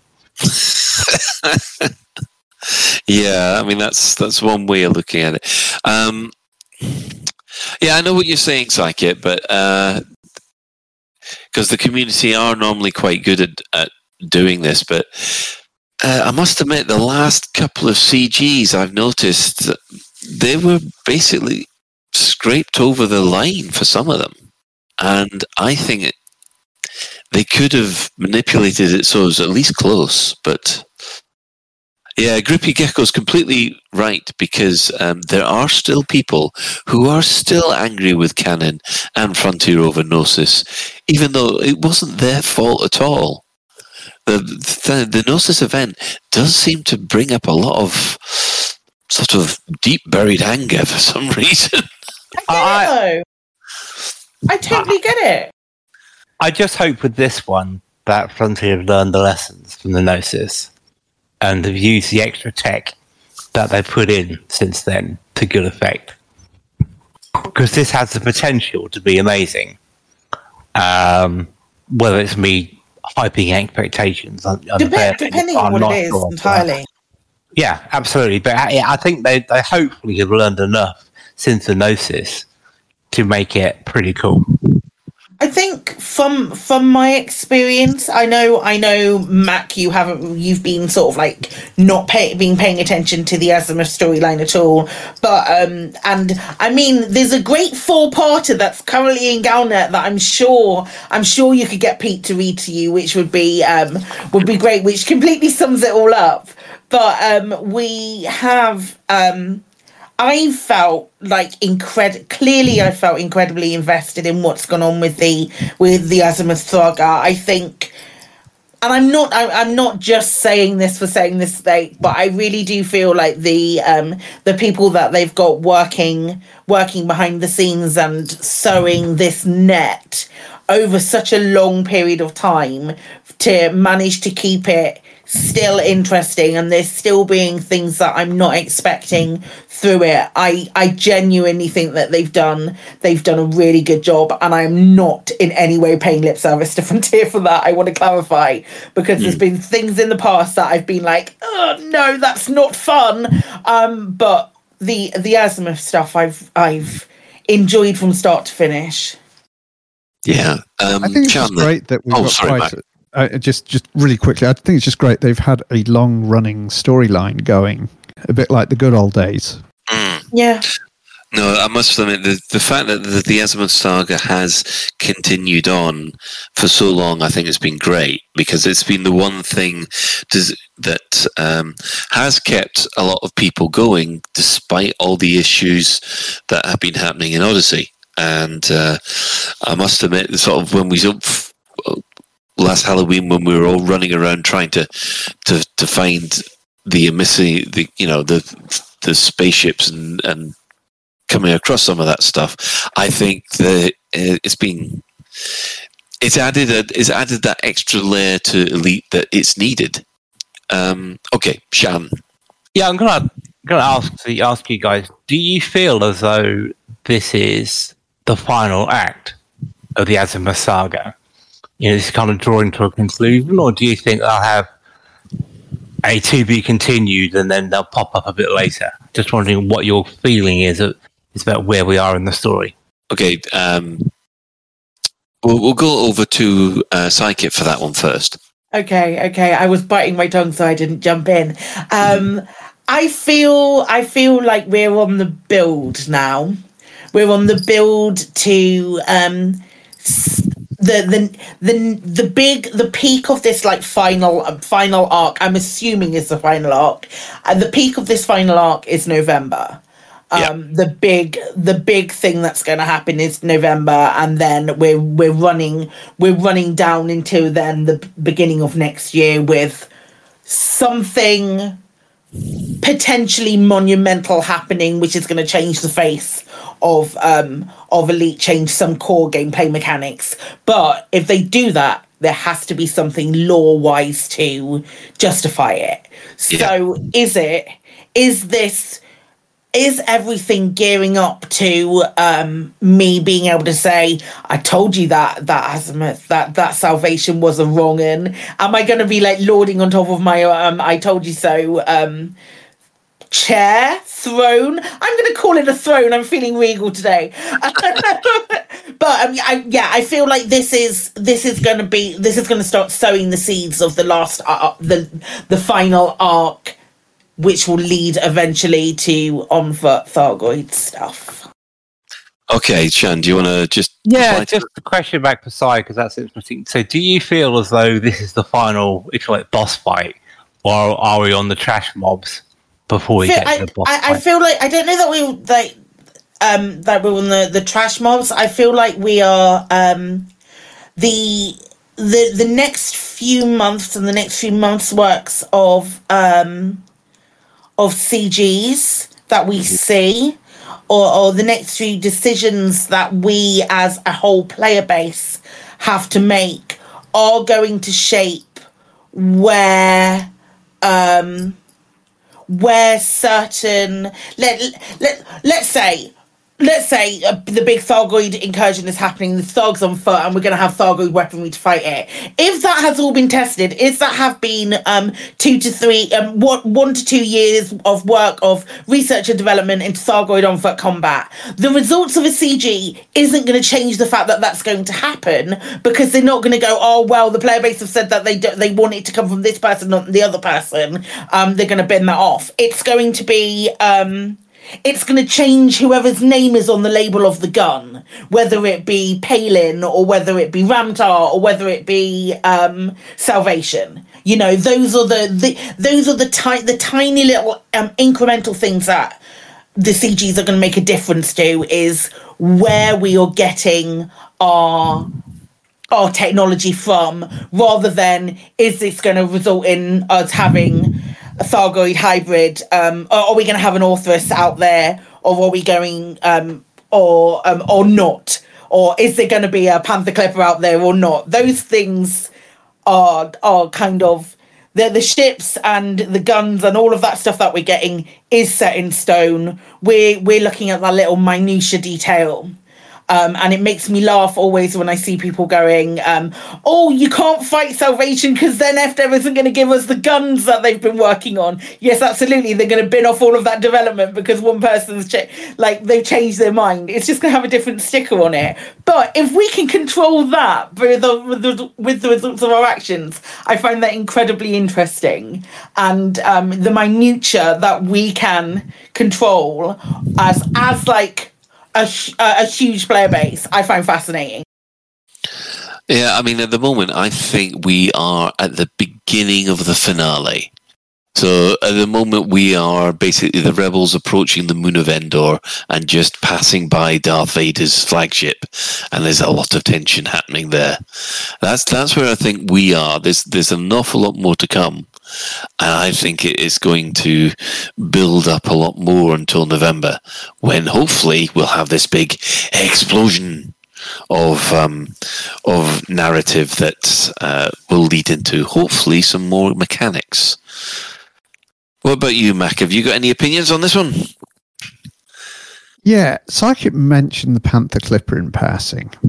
uh, now I'm, go- I, I'm probably going a little bit off piste here, but what is it about the Panther? It's a box. It, it's a flying box. Why is everybody so excited about the bloody Panther Clipper? I mean, So, so I, I mentioned it to trigger people.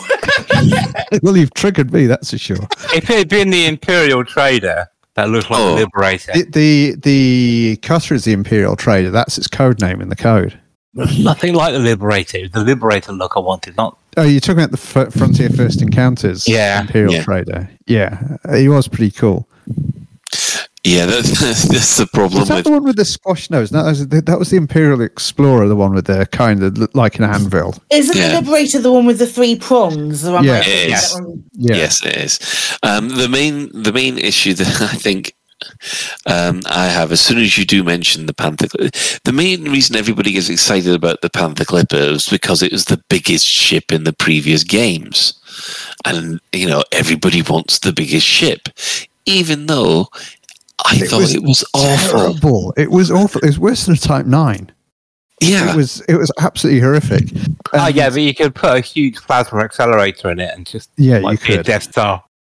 I think the biggest plasma accelerator was a large plasma accelerator back then, but it was pretty damn devastating. yeah, but then again, you were That's if you that's if you could get the Panther Clipper to actually point at anything. because it was it it turned like an absolute cow. Just- what's the point of having the biggest gun when you've got a little sidewinder that can out snub fighters were very good against it. The, the the other ship I think that was hyped early on in Elite Dangerous life was the Moray Starboat, and I think that was because people wanted landable atmospheric planets with water, and they imagined they could go underwater and play Subnautica in it. Yeah, the, yeah. For just to, have you ever heard of the Moray Starboat um, psychic? I haven't. I haven't. I've heard of the boa. Yeah. No, the Moray Starboat was this uh, wonderful hybrid ship, which was a half spaceship, half submarine.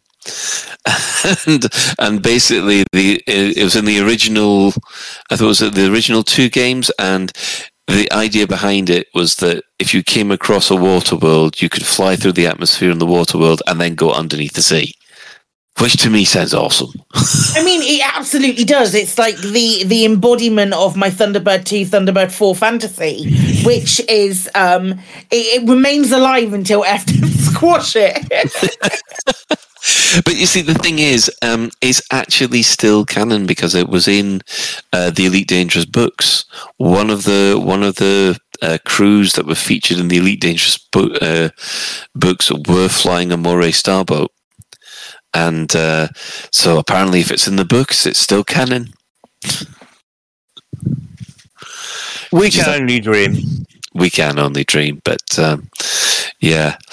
Um, so, yes, as the, the little bit of information on the Moray Starboat from the old Elite Wiki, as its name suggests, the Moray Starboat is derived from a seafaring vessel uh, developed initially as a submarine flying boat, marine trench companies soon saw the possibilities for extending their operations into space.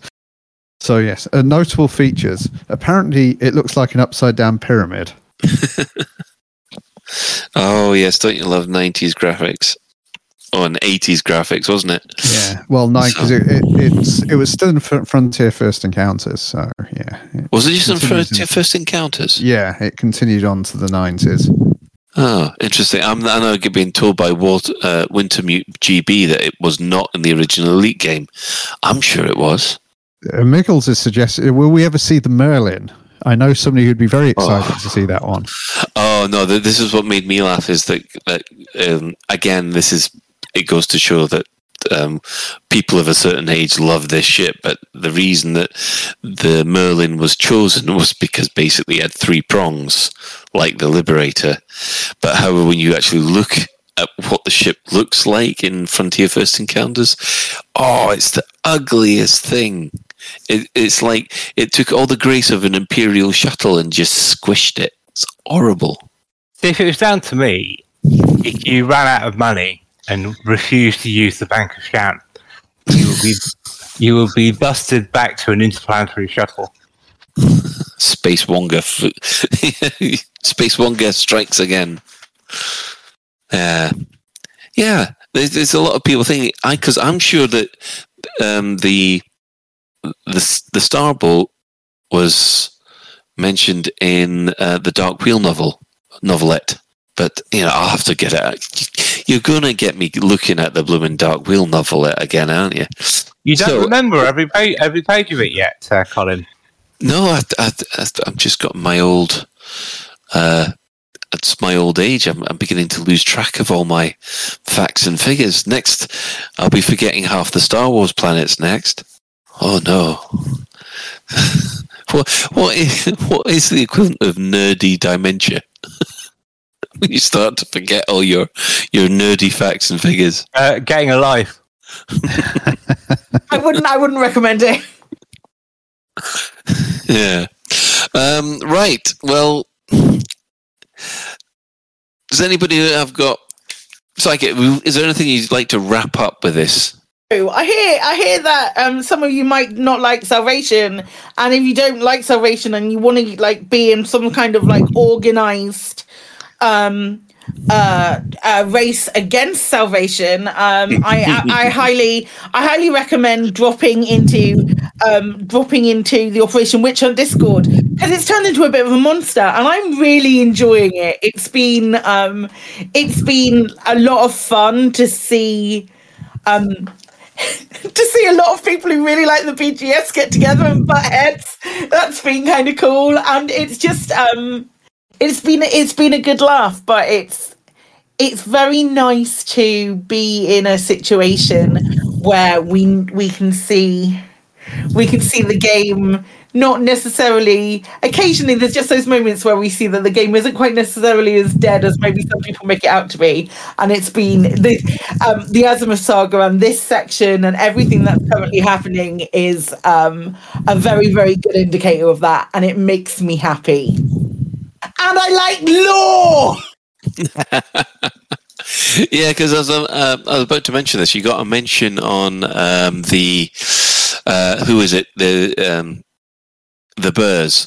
Uh, they had they were getting involved with your Uh-huh. um, anti-salvation stuff. So uh, yeah i think i think uh, i don't want to spoil anything but i think um, there might be there might be a few lines spoken by um, some people who might have done something in the, the galaxy on um, Galnet News Digest as well the, uh, on the special um, after after the show but I don't want to spoil it not that it's already gone out on YouTube or anything not dropping any hints in advance. no, No. no, not at all, not at all.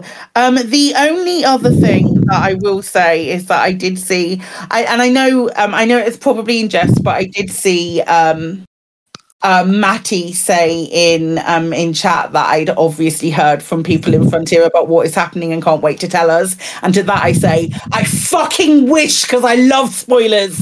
I love spoilers so much, but I've not. I wish, I wish I had, but um, I um, I'm just in the dark as everyone else, but with a really vested interest, and I love lore so much. Well, that that's fantastic to hear. So, um, well, obviously, fingers crossed for uh, Thursday, and we're hoping that um, something does come out of the uh, uh, the bag and surprises. So, um, yeah, let's let's wait and see. Mm, And I wonder whether or not they'll be talking about it on the on the uh, on the live stream. which uh, yeah it doesn't surprise me um, right moving on from there uh, i think we shall look through what's been happening in the community this week well um, let's start off with something that everybody likes to watch uh, and that is the High Week.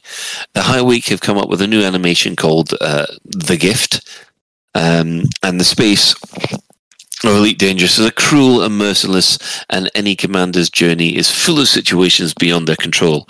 However, even in a hopeless situation, you can find the time and opportunity to think about loved ones, uh, and we will put a link into that in the in the show notes. Um, has anybody seen that? Because I haven't had a chance to. It's fantastic. Cool. utterly fantastic. Um, be prepared for it to hit you right in the feels because it certainly did for me. It is incredibly, incredibly good. Ah, right. I see. Um, no, this is one thing that um, I was quite surprised about. There was there is a YouTuber um, called um, Yavi. Uh, now he's he's got sort of like more than half a million subscribers, so you know he's he's yeah, he's not somebody who's who's who's just picking up picking up for no apparent reason. Um, but he was doing um, a series of articles about um, uh, what what's the new the new uh, Bethesda game Starfield. Mm-hmm. Right, he, he's, he's really looking forward to Starfield, so he's doing a um, an expose on each of the what he considers their competitors. So he's he's already done No Man's Sky, he's done Star Citizen, and this time it was the turn of Elite Dangerous, and um, so he's gone in. He's never heard of Elite Dangerous before. Um, he doesn't. He's not familiar with any of the um, the issues that have hit Odyssey. So he's gone in straight in Odyssey Elite Dangerous as a as a complete well innocent, if you like. poor poor newbie innocent and just played it from start to um, to about about three or four hours in. And um, it must be said he's really enjoyed the new player experience. Um, and I, we, we can uh, we'll uh, show you we'll put a link in the show notes to it. Um, I take it I must be the only person that's seen that No, so I saw it. I I saw it, Colin. Okay, um, what did you the think, day. Anshan? I thought it was really good. There was a bit that kind of stuck out for me, and I thought, "You poor, sweet, sweet child." When when he scrolled out and he saw like a screen full of systems and planets, he goes, "Is that the map?" And I thought, you, you know, but no, it's actually I thought I quite enjoyed it. Um, you know, he didn't he didn't give it a critique kind of oh this should be better or this was an app or what. So if you're expecting a critique it's not that but it is someone just enjoying the game for what it is a game. So i i enjoyed it. I thought he did a good job. Yeah, uh, it's it's very light-hearted, and uh, I must admit, it, all the issues that we've had with bugs and crashes and things like that, it seemed very stable to him. And well if you just go from star citizen yeah yeah, I suppose considering the the previous one he'd done is, is Star Citizen. Um, so yeah, so yeah, that's that's one to to look uh, forward to. Now, obviously, the big one that happened in the community this week was the Buckyball. Um, the Seven Sisters Speedway remixed. Uh, so fair play to uh, uh, the regulation Cobra class, which had Commander MD uh, win with a base time of uh, 38 minutes and 41 seconds. How is he able to do that? And he was in the Golden Vector, uh, followed by Commander Brewski and um, oh, get your drinks ready, um, Elaster Malfa. That's the best you're going to get. Uh, so they were the top three, uh, and of course we've got Sulus and Bundes, uh, we've got Alastair Melfo has got a second entry, uh, but that of course that's Osric, isn't it? Um, J Space, Aziel Bub, and Stony Wan are all the uh, uh, the guys that have managed to get more than one point. And um, unfortunately, there's me in 16th, and there's only Commander Homburger. Uh, I thank you, sir, for being slower than me. You're the only one that is. Um, who's now down in 17th place, although we are waiting for result to be confirmed Mac. So, uh, and anybody else, I because the uh, the guy who organised it said in the thread he'd had some real life things to do. So there's po- he, there's possibly some more entrants uh, Yeah. that we don't know of just yet. This is this is why I'm I'm thinking it's probably too good to be true that I'll get into the S zone. yeah, that's not going to be fair. You'll be out the one point club. That's that's that's not right. um, the, uh, the actual uh, unlimited open class, there, there weren't as many entries, I'm afraid to say. Um, there's only been 11 so far logged, but um, as Mac has said, there's a few more coming. Um, I actually had a little bit of a problem with this one. It's, it's basically, I think, in the regulation Cobra, to go from the starting point all the way down to the Seven Sisters was 13 jumps and that's 10 minutes either way i just i just felt it was a little bit long and the fact that i got completely destroyed close to um, to Maia, and i then had to go all those 13 jumps back up to the start line just to start another run i, I almost didn't do it because it was Yeah, I had the same problem. I almost ran out of time. I, there's literally less than an hour to go before the closing time. If I'd got blown up again, that would have been it. Yeah, yeah. I do like the fact that there's a whole lot of complexity and, and bonus times that you could have. I thought that was Yes, really good. That, that was awesome. I really, I really loved doing all the various shenanigans in it. There was, I think there was nine of them in total, and that was Yeah. just, that was just superb. yeah, because you got time bonuses for the barbecue challenge, uh, which is basically how high you, how high you could heat your ship. Uh, xenobaiting, which basically if you got if you got interdicted and you targeted a Thargoid ship, you got a 300 second bonus. That was a godsend for me. Or But you could 400 seconds if you could get within 100 meters, which I try. I made a valiant effort to do that, but it didn't happen. Uh, I got told though. fast. I got told actually there was a tourist beacon practically right next to one of the stations. There was, after, yes. After I'd done a after I'd done a, a run, so I could have had another three hundred seconds then. next to Obsidian Orbital. I couldn't believe it when I saw because I thought, well, I only do the tourist beacon if it's like on the way already close because it's easy to burn 300 seconds just getting there. And then when I was scrolling through the the destinations, I I saw it. I thought, bloody hell, that's right next door to the station. So yeah, Yeah. you could just visit that one. And I did get with it. In fact, I collided with it, which was quite handy because it stopped me and I could turn around and, and then boost back to the station. Yeah, I have to applaud the good old commander uh, Alec Turner for attempting uh, Nux coup de grace, which is you risk everything right at the very end as you boost into Ulm Horizons with your shields offline for a once with the bonus of one second per millisecond of velocity. So only he blew up. I found that one I because I thought that was going to be difficult, but I actually found it reasonably straightforward. Basically, all you had to do is get get a nice straight path in. I mean, he was probably trying to do it a lot faster than me, of course. Um, just the whole general snaking into the port.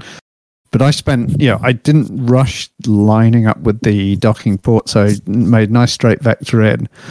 And as soon as you go through the slot, FA off, and then just flip the ship. And as soon as you've pointed back at the entrance again, boost. And that brings you to pretty much a shuddering halt. Yeah, it is. It it it, it takes a trick. It, it's a bit of a trick to actually pull that off, but um, it's well worth learning, if you, especially if you're buckyballing. But yes, Um, I'll, I'll have that in hand for the for the next race. Anything like that goes on for boosting it, and generally bo- boosting into a station. So um, yeah, Yeah. Um, right. We've also got to thank uh, Commander Reiko for uh, organising the whole thing, and also he's been reviewing every single entry. So he is he has been quite busy. Uh, so apparently, um, we've had 33 ships destroyed. Uh, runs completed about 40, runs aborted about 11. Uh, and uh, Commander Fish 12172, uh, he got his highest recorded ship temperature to 380 Holy degrees. cow! I thought I was doing well with 220. So yeah, that's uh, so that's Buckyball complete for another week, and um, well, Would hopefully, you like to know when the next one's going to be? pardon. Would you like to know when the next one's going to be? I think I think it'd be nice to know when the next one is. The, on paper, at the moment, potentially the week after LaveCon is when it will start. Okay, so that might be. So we've got some time, you know. Yeah, we've got to recover from LaveCon first, or people have got other people have got to anyway. I've got to buy a ticket. Yeah. Um, so right. Um, well, we don't have anything for mostly clueless this week. Has anybody got any other business they could like to quickly bring up? oh, I do. Go on then. So, um, I was I was ill on Friday, and I didn't get to do the meetup and create the. I had to finish my stream slightly earlier because I wasn't feeling particularly well. I've had, um, on top of everything else that's been going on, I've been carrying a lot of stress, and the stress has gone straight into my back, which is where I carry a lot of my stress. And in turn, um, I spent pretty much most of the weekend um, getting up, getting up, saying hello to um, our house guests, and then um, going back to bed. Um, so I um, had had to postpone the very end of um, the the stream, the getting together for the um, like doing some Rainbow Sevens and some Pride shenanigans and stuff for next week. So I'm go- I'm back streaming Thursday and Friday, still raising money for Ilga World, who are a fantastic charity who are doing a lot for um, on on government bodies and providing advice for um, uh, various different LGBTQ um, issues throughout um, the the world. They're amazing. The more I look into them, the more amazing I find I find them to be. Um, but yeah, we're still raising money. Um, feel feel free to drop on, and if you've got a, um, a little bit extra quid, I'd really appreciate it being thrown in thrown in my direction. Well, specifically thrown in Tiltify's direction for the charity. And come and join me and make some do some rainbows together. And let's be let's let's do gay stuff. Not literally. I'm good. okay, fair enough. Um, Shan. Uh, I was saying there's a question, isn't there, on the show notes? Oh, Is I it that can't. terrible joke? Yes, it's the I- I terrible can't- joke. I can't see a question.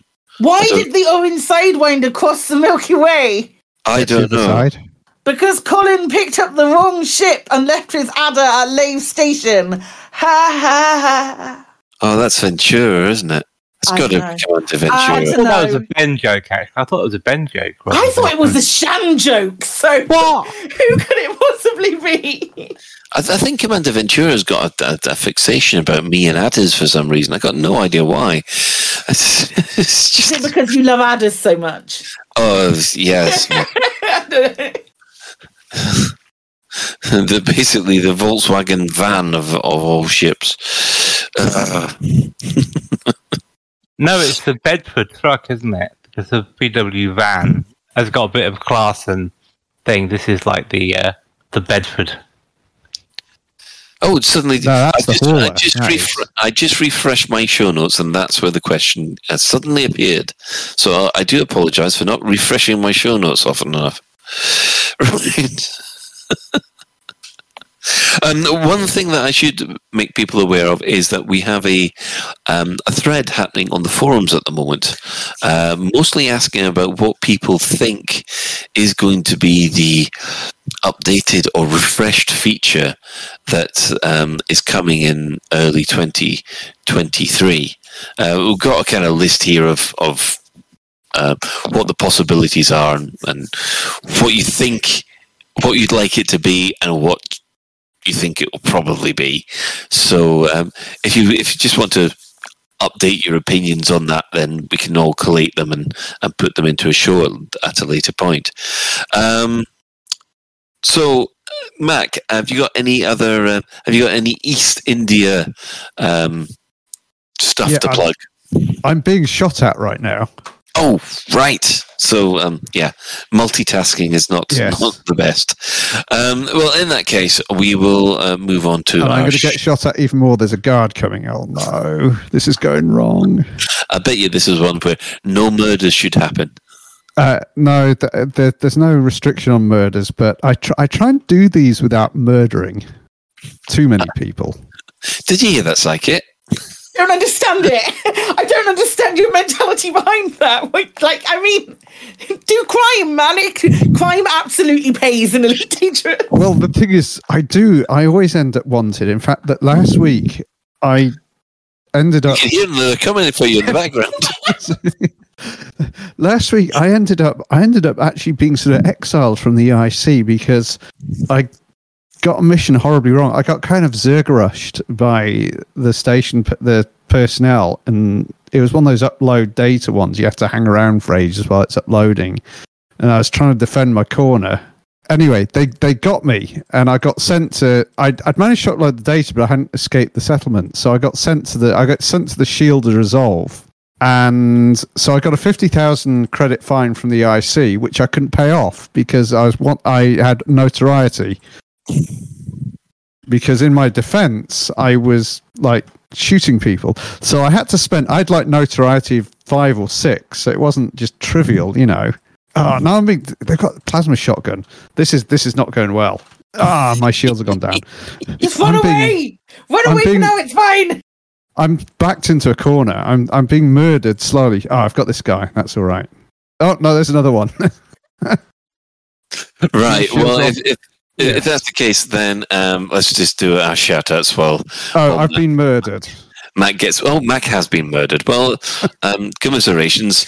But um, yes, we have the Dex Legacy episode four, Fatal Flaws. That'll premiere um, at next week's Lave Radio episode on the fifth of the seventh at eight o'clock. Uh, more information is available at thedexlegacy.com. Uh, our sister station, Hutton Orbital Radio, it broadcasts on a Thursday at eight thirty. You can tune in for Hutton Madness at twitch.tv slash Hutton Orbital Truckers, or if you just want the audio, go to radio.forthemug.com. The discerning commander likes a bit of CQC action, check out the CQC Discord at discord.me slash elite dangerous CQC, all one word. Um, the following um, Elite Dangerous podcast we'll give a shout out to. So it's Alagrab AM, Canonn Podcast, the Elite Cast for Spanish speakers, uh, Fatherhood Podcast, Flight Assist, who's on this week? Uh, Commander Account for all seasons. Excellent. Uh, we also have the Guard Frequency, who do other space sims as well. We have the Loose Screws, and we have Squeaking Fuel. Um, for those of you that want a literary discussion, well, we'll just have to wait for Allen Stroud to get some uh, free time to put the Data Slate podcast together. But we do know we have the most excellent Galnet News Digest following this, as provided by Commander Witherspoon and Commander Beetlejude. So, um, thanks to everyone who's chipped in on the Twitch chat uh, and the in-game commanders that have been following me about. Um, I've had um, obviously uh, Commander Ventura. It's Commander Miggles has st- stood right in front of me, uh, and we've also got Commander Mac Winston, uh, who's now 83 light years away. Yes. Um, and uh, we've now got a Krait Phantom suddenly appear in Lave Station. Um, as well. So yeah, so we've got hello to Miggles and hello to Ventura because I can see you, you, you, horrible people. Um, and special thanks, of course, to goes to Commander Tokuso, JN Tracks, and Allen Stroud, who have all created music which we use in this show. So that's it for another episode of Lave Radio. If you'd like to get in touch with the show, you can email info at laveradio.com, hit us up at facebook.com slash laveradio, tweet us at laveradio, or you can join our Discord server by going to discord.io slash laveradio. We also have a TeamSpeak server where commanders like to hang out and chat. It's shared with the Hutton Truckers, so you have been warned, and you can find that at teamspeak.laveradio.com. Um, do get in touch if you have any questions or if there's anything you'd like us to discuss with us at a future episode. Lave Radio is recorded live on a Tuesday evening at 8.30 and streamed out at laveradio.com slash live. So, thanks to um, Shan, thanks to Psychit, and thanks, of course, to Mac Winston. And special thanks uh, goes to today's tech specialist, Pot- take Potnik Santiago. See, I'll get it right eventually. so until next time, commanders, fly safe. And if you can't do that, fly dangerous. Don't get murdered.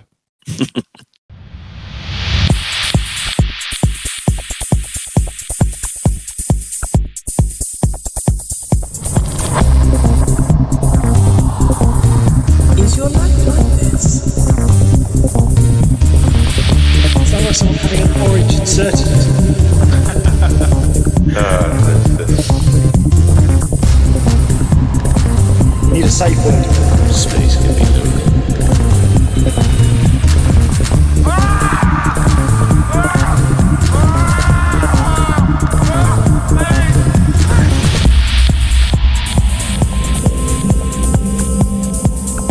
I'm gonna see the galaxy. Ah, damn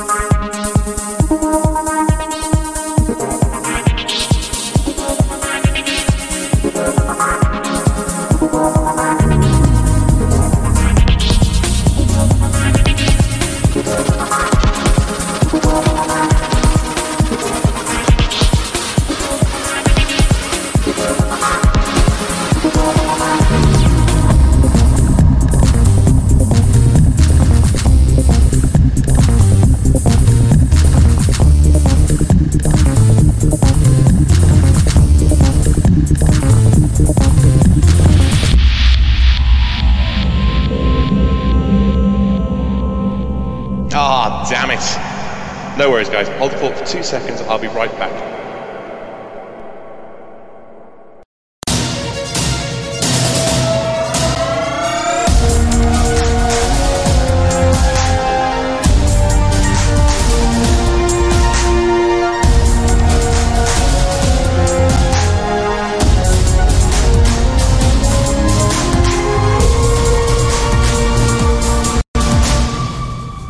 Galnet News Digest, 28th of June 3308. We read the news so you don't have to. In this week's news, commanders take matters into their own hands after the superpowers fail to act. And we recap the history of Thargoid interaction with humans.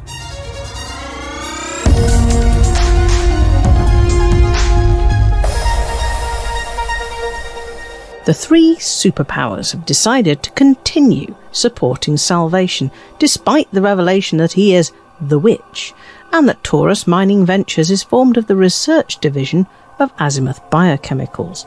But a growing body of pilots have been taking matters into their own hands. The superpower's decision is based on practicality and a lack of any viable alternatives. Having chosen to defund Aegis in the wake of allegations of mismanagement, they are now completely dependent on Salvation and his superweapon to provide an effective defense against Thargoids when the attack comes. All three superpowers have some form of anti-Xeno defense of their own, including the Alliance, which now has a defense pact with Sirius, but like Aegis, they have previously depended on independent pilots to do the majority of the fighting. Salvation's superweapon has been the only quick fix for Thargoid incursions, despite Salvation's apparent inability to use the weapon when it's most needed. It played no part in beating back the recent incursions in Novas, Sosong, and Didio. Salvation is now apparently working on an improved version of the weapon that will end the war against the Thargoids. Operation Witch Hunt was established by Commanders Selene Stardragon and Psychit to take the moral high ground and to reject anti-Xeno protection from Salvation, a scientist who has been implicated in vivisection, mass murder, and attempted genocide, and who arguably shaped the course of human Thargoid interaction to ensure that it would be hostile from the start. Salvation relies on donations and support from the superpowers, but he also relies heavily on megaships owned and run by Taurus Mining Ventures, now renamed as Azimuth Biotech. By making life difficult for Azimuth Biotech, they reason, Salvation's influence may be severely reduced and his ability to deploy his superweapon may be partially curtailed co founder, Commander Psychit, explained the operation's purpose. Operation Witch Hunt consists of hundreds of commanders from all over the galaxy sharing a common goal the demise of Azimuth Biotech and the rejection of everything Salvation has to offer. Our message is simple Caleb Wycherley, you may think that you're our salvation, but we can save ourselves. Many hundreds of commanders are working to undermine Azimuth Biotech in the five systems where it has a presence. The imminent and as yet unexplained departure of the four Azimuth run megaships to the HIP 22460 system, and the lack of any indication that the faction has a home system, means that it should become possible to eject Azimuth Biotech from the T Tauri system, which has the asteroid base Hind Mine, and from Maia and Merope Azimuth has a small presence in Karato, but following Operation Witch Hunt activity, they no longer control any resources, and their continued presence is being tolerated only to allow Operation Witch Hunt spies to infiltrate Mbooni by earning the system permit. Oni Mbooni the permit lock system next to Cornsar, where the first of the superweapons was constructed and disguised as basic medicines for transportation to Cornsar, is an impenetrable fortress with no other factions present, and with the one planetary base, Prospects Deep, firmly and immovably under Azimuth control. Operation Witch Hunt has been examining whether another faction could be encouraged to expand to Mbooni to make life difficult for the incumbents. Operation Witch Hunt is open to all commanders who wish to oppose Salvation's schemes.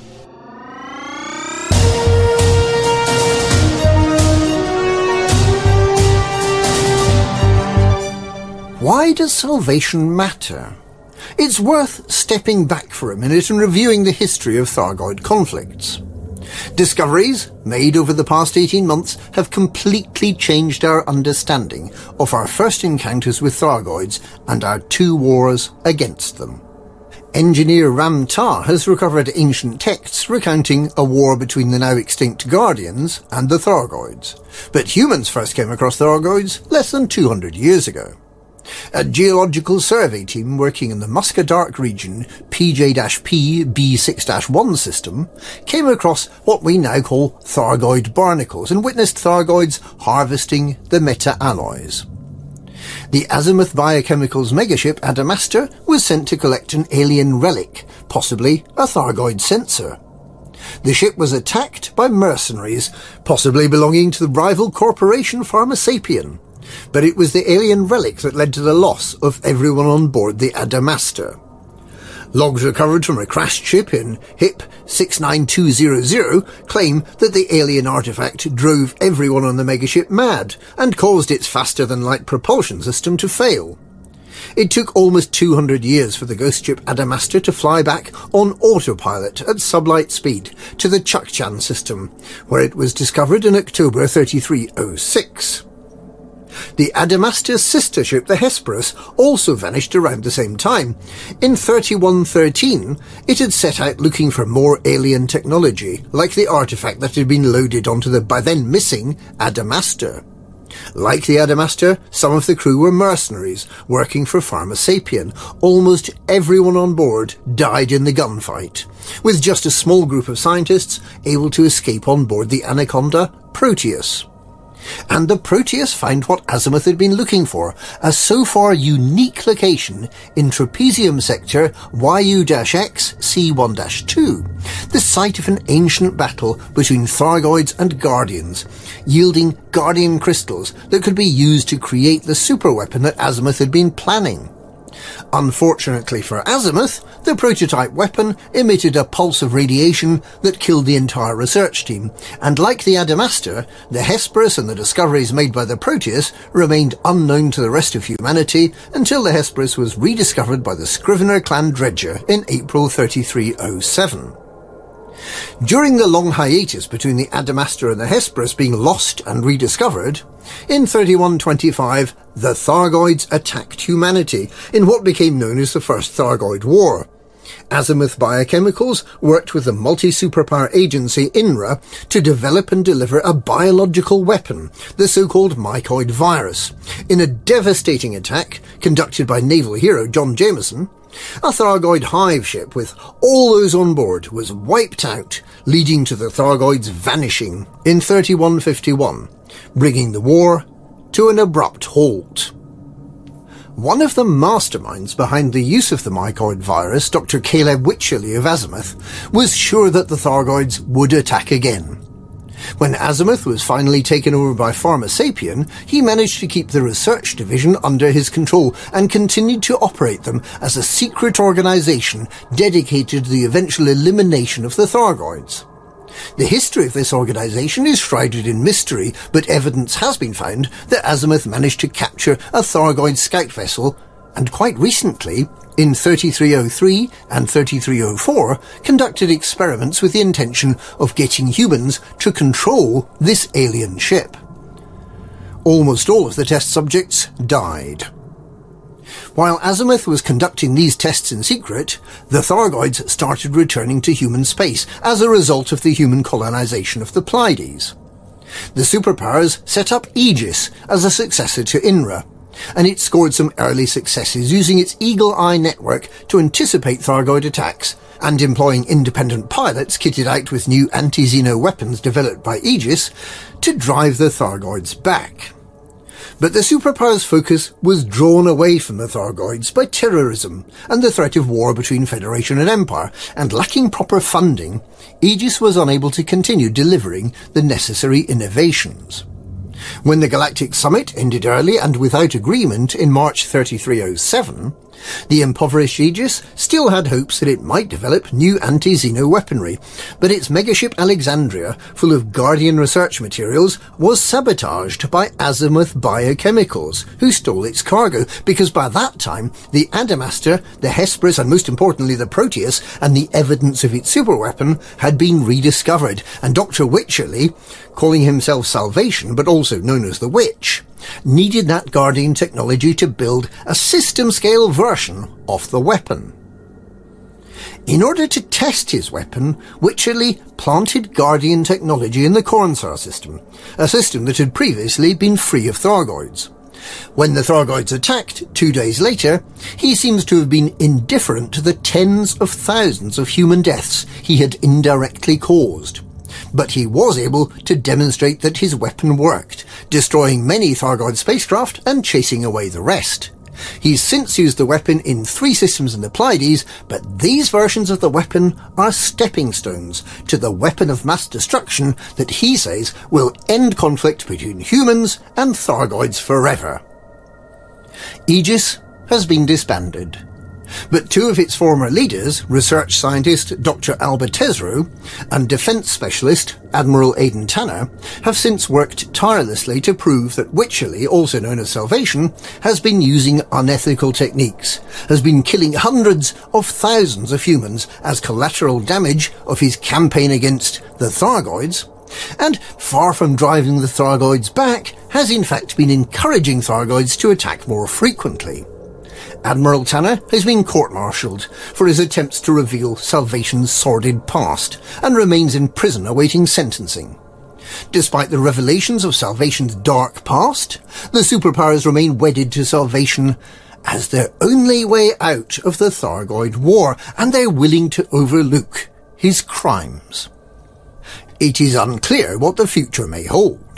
With the Azimuth Biotech megaships ordered to move to the former Azimuth Biochemical Stronghold in HIP 22460, is Salvation preparing for a showdown? The Thargoids have not yet attacked any systems for some weeks now, and Salvation has not yet attempted to use his new larger superweapon. It seems at least possible that the truce may hold. Or perhaps Salvation will goad the Thargoids into unleashing new, more fearsome technology in retribution for his actions. We should find out very soon. And that's this week's Galnet News. Galnet News, we read the news so you don't have to.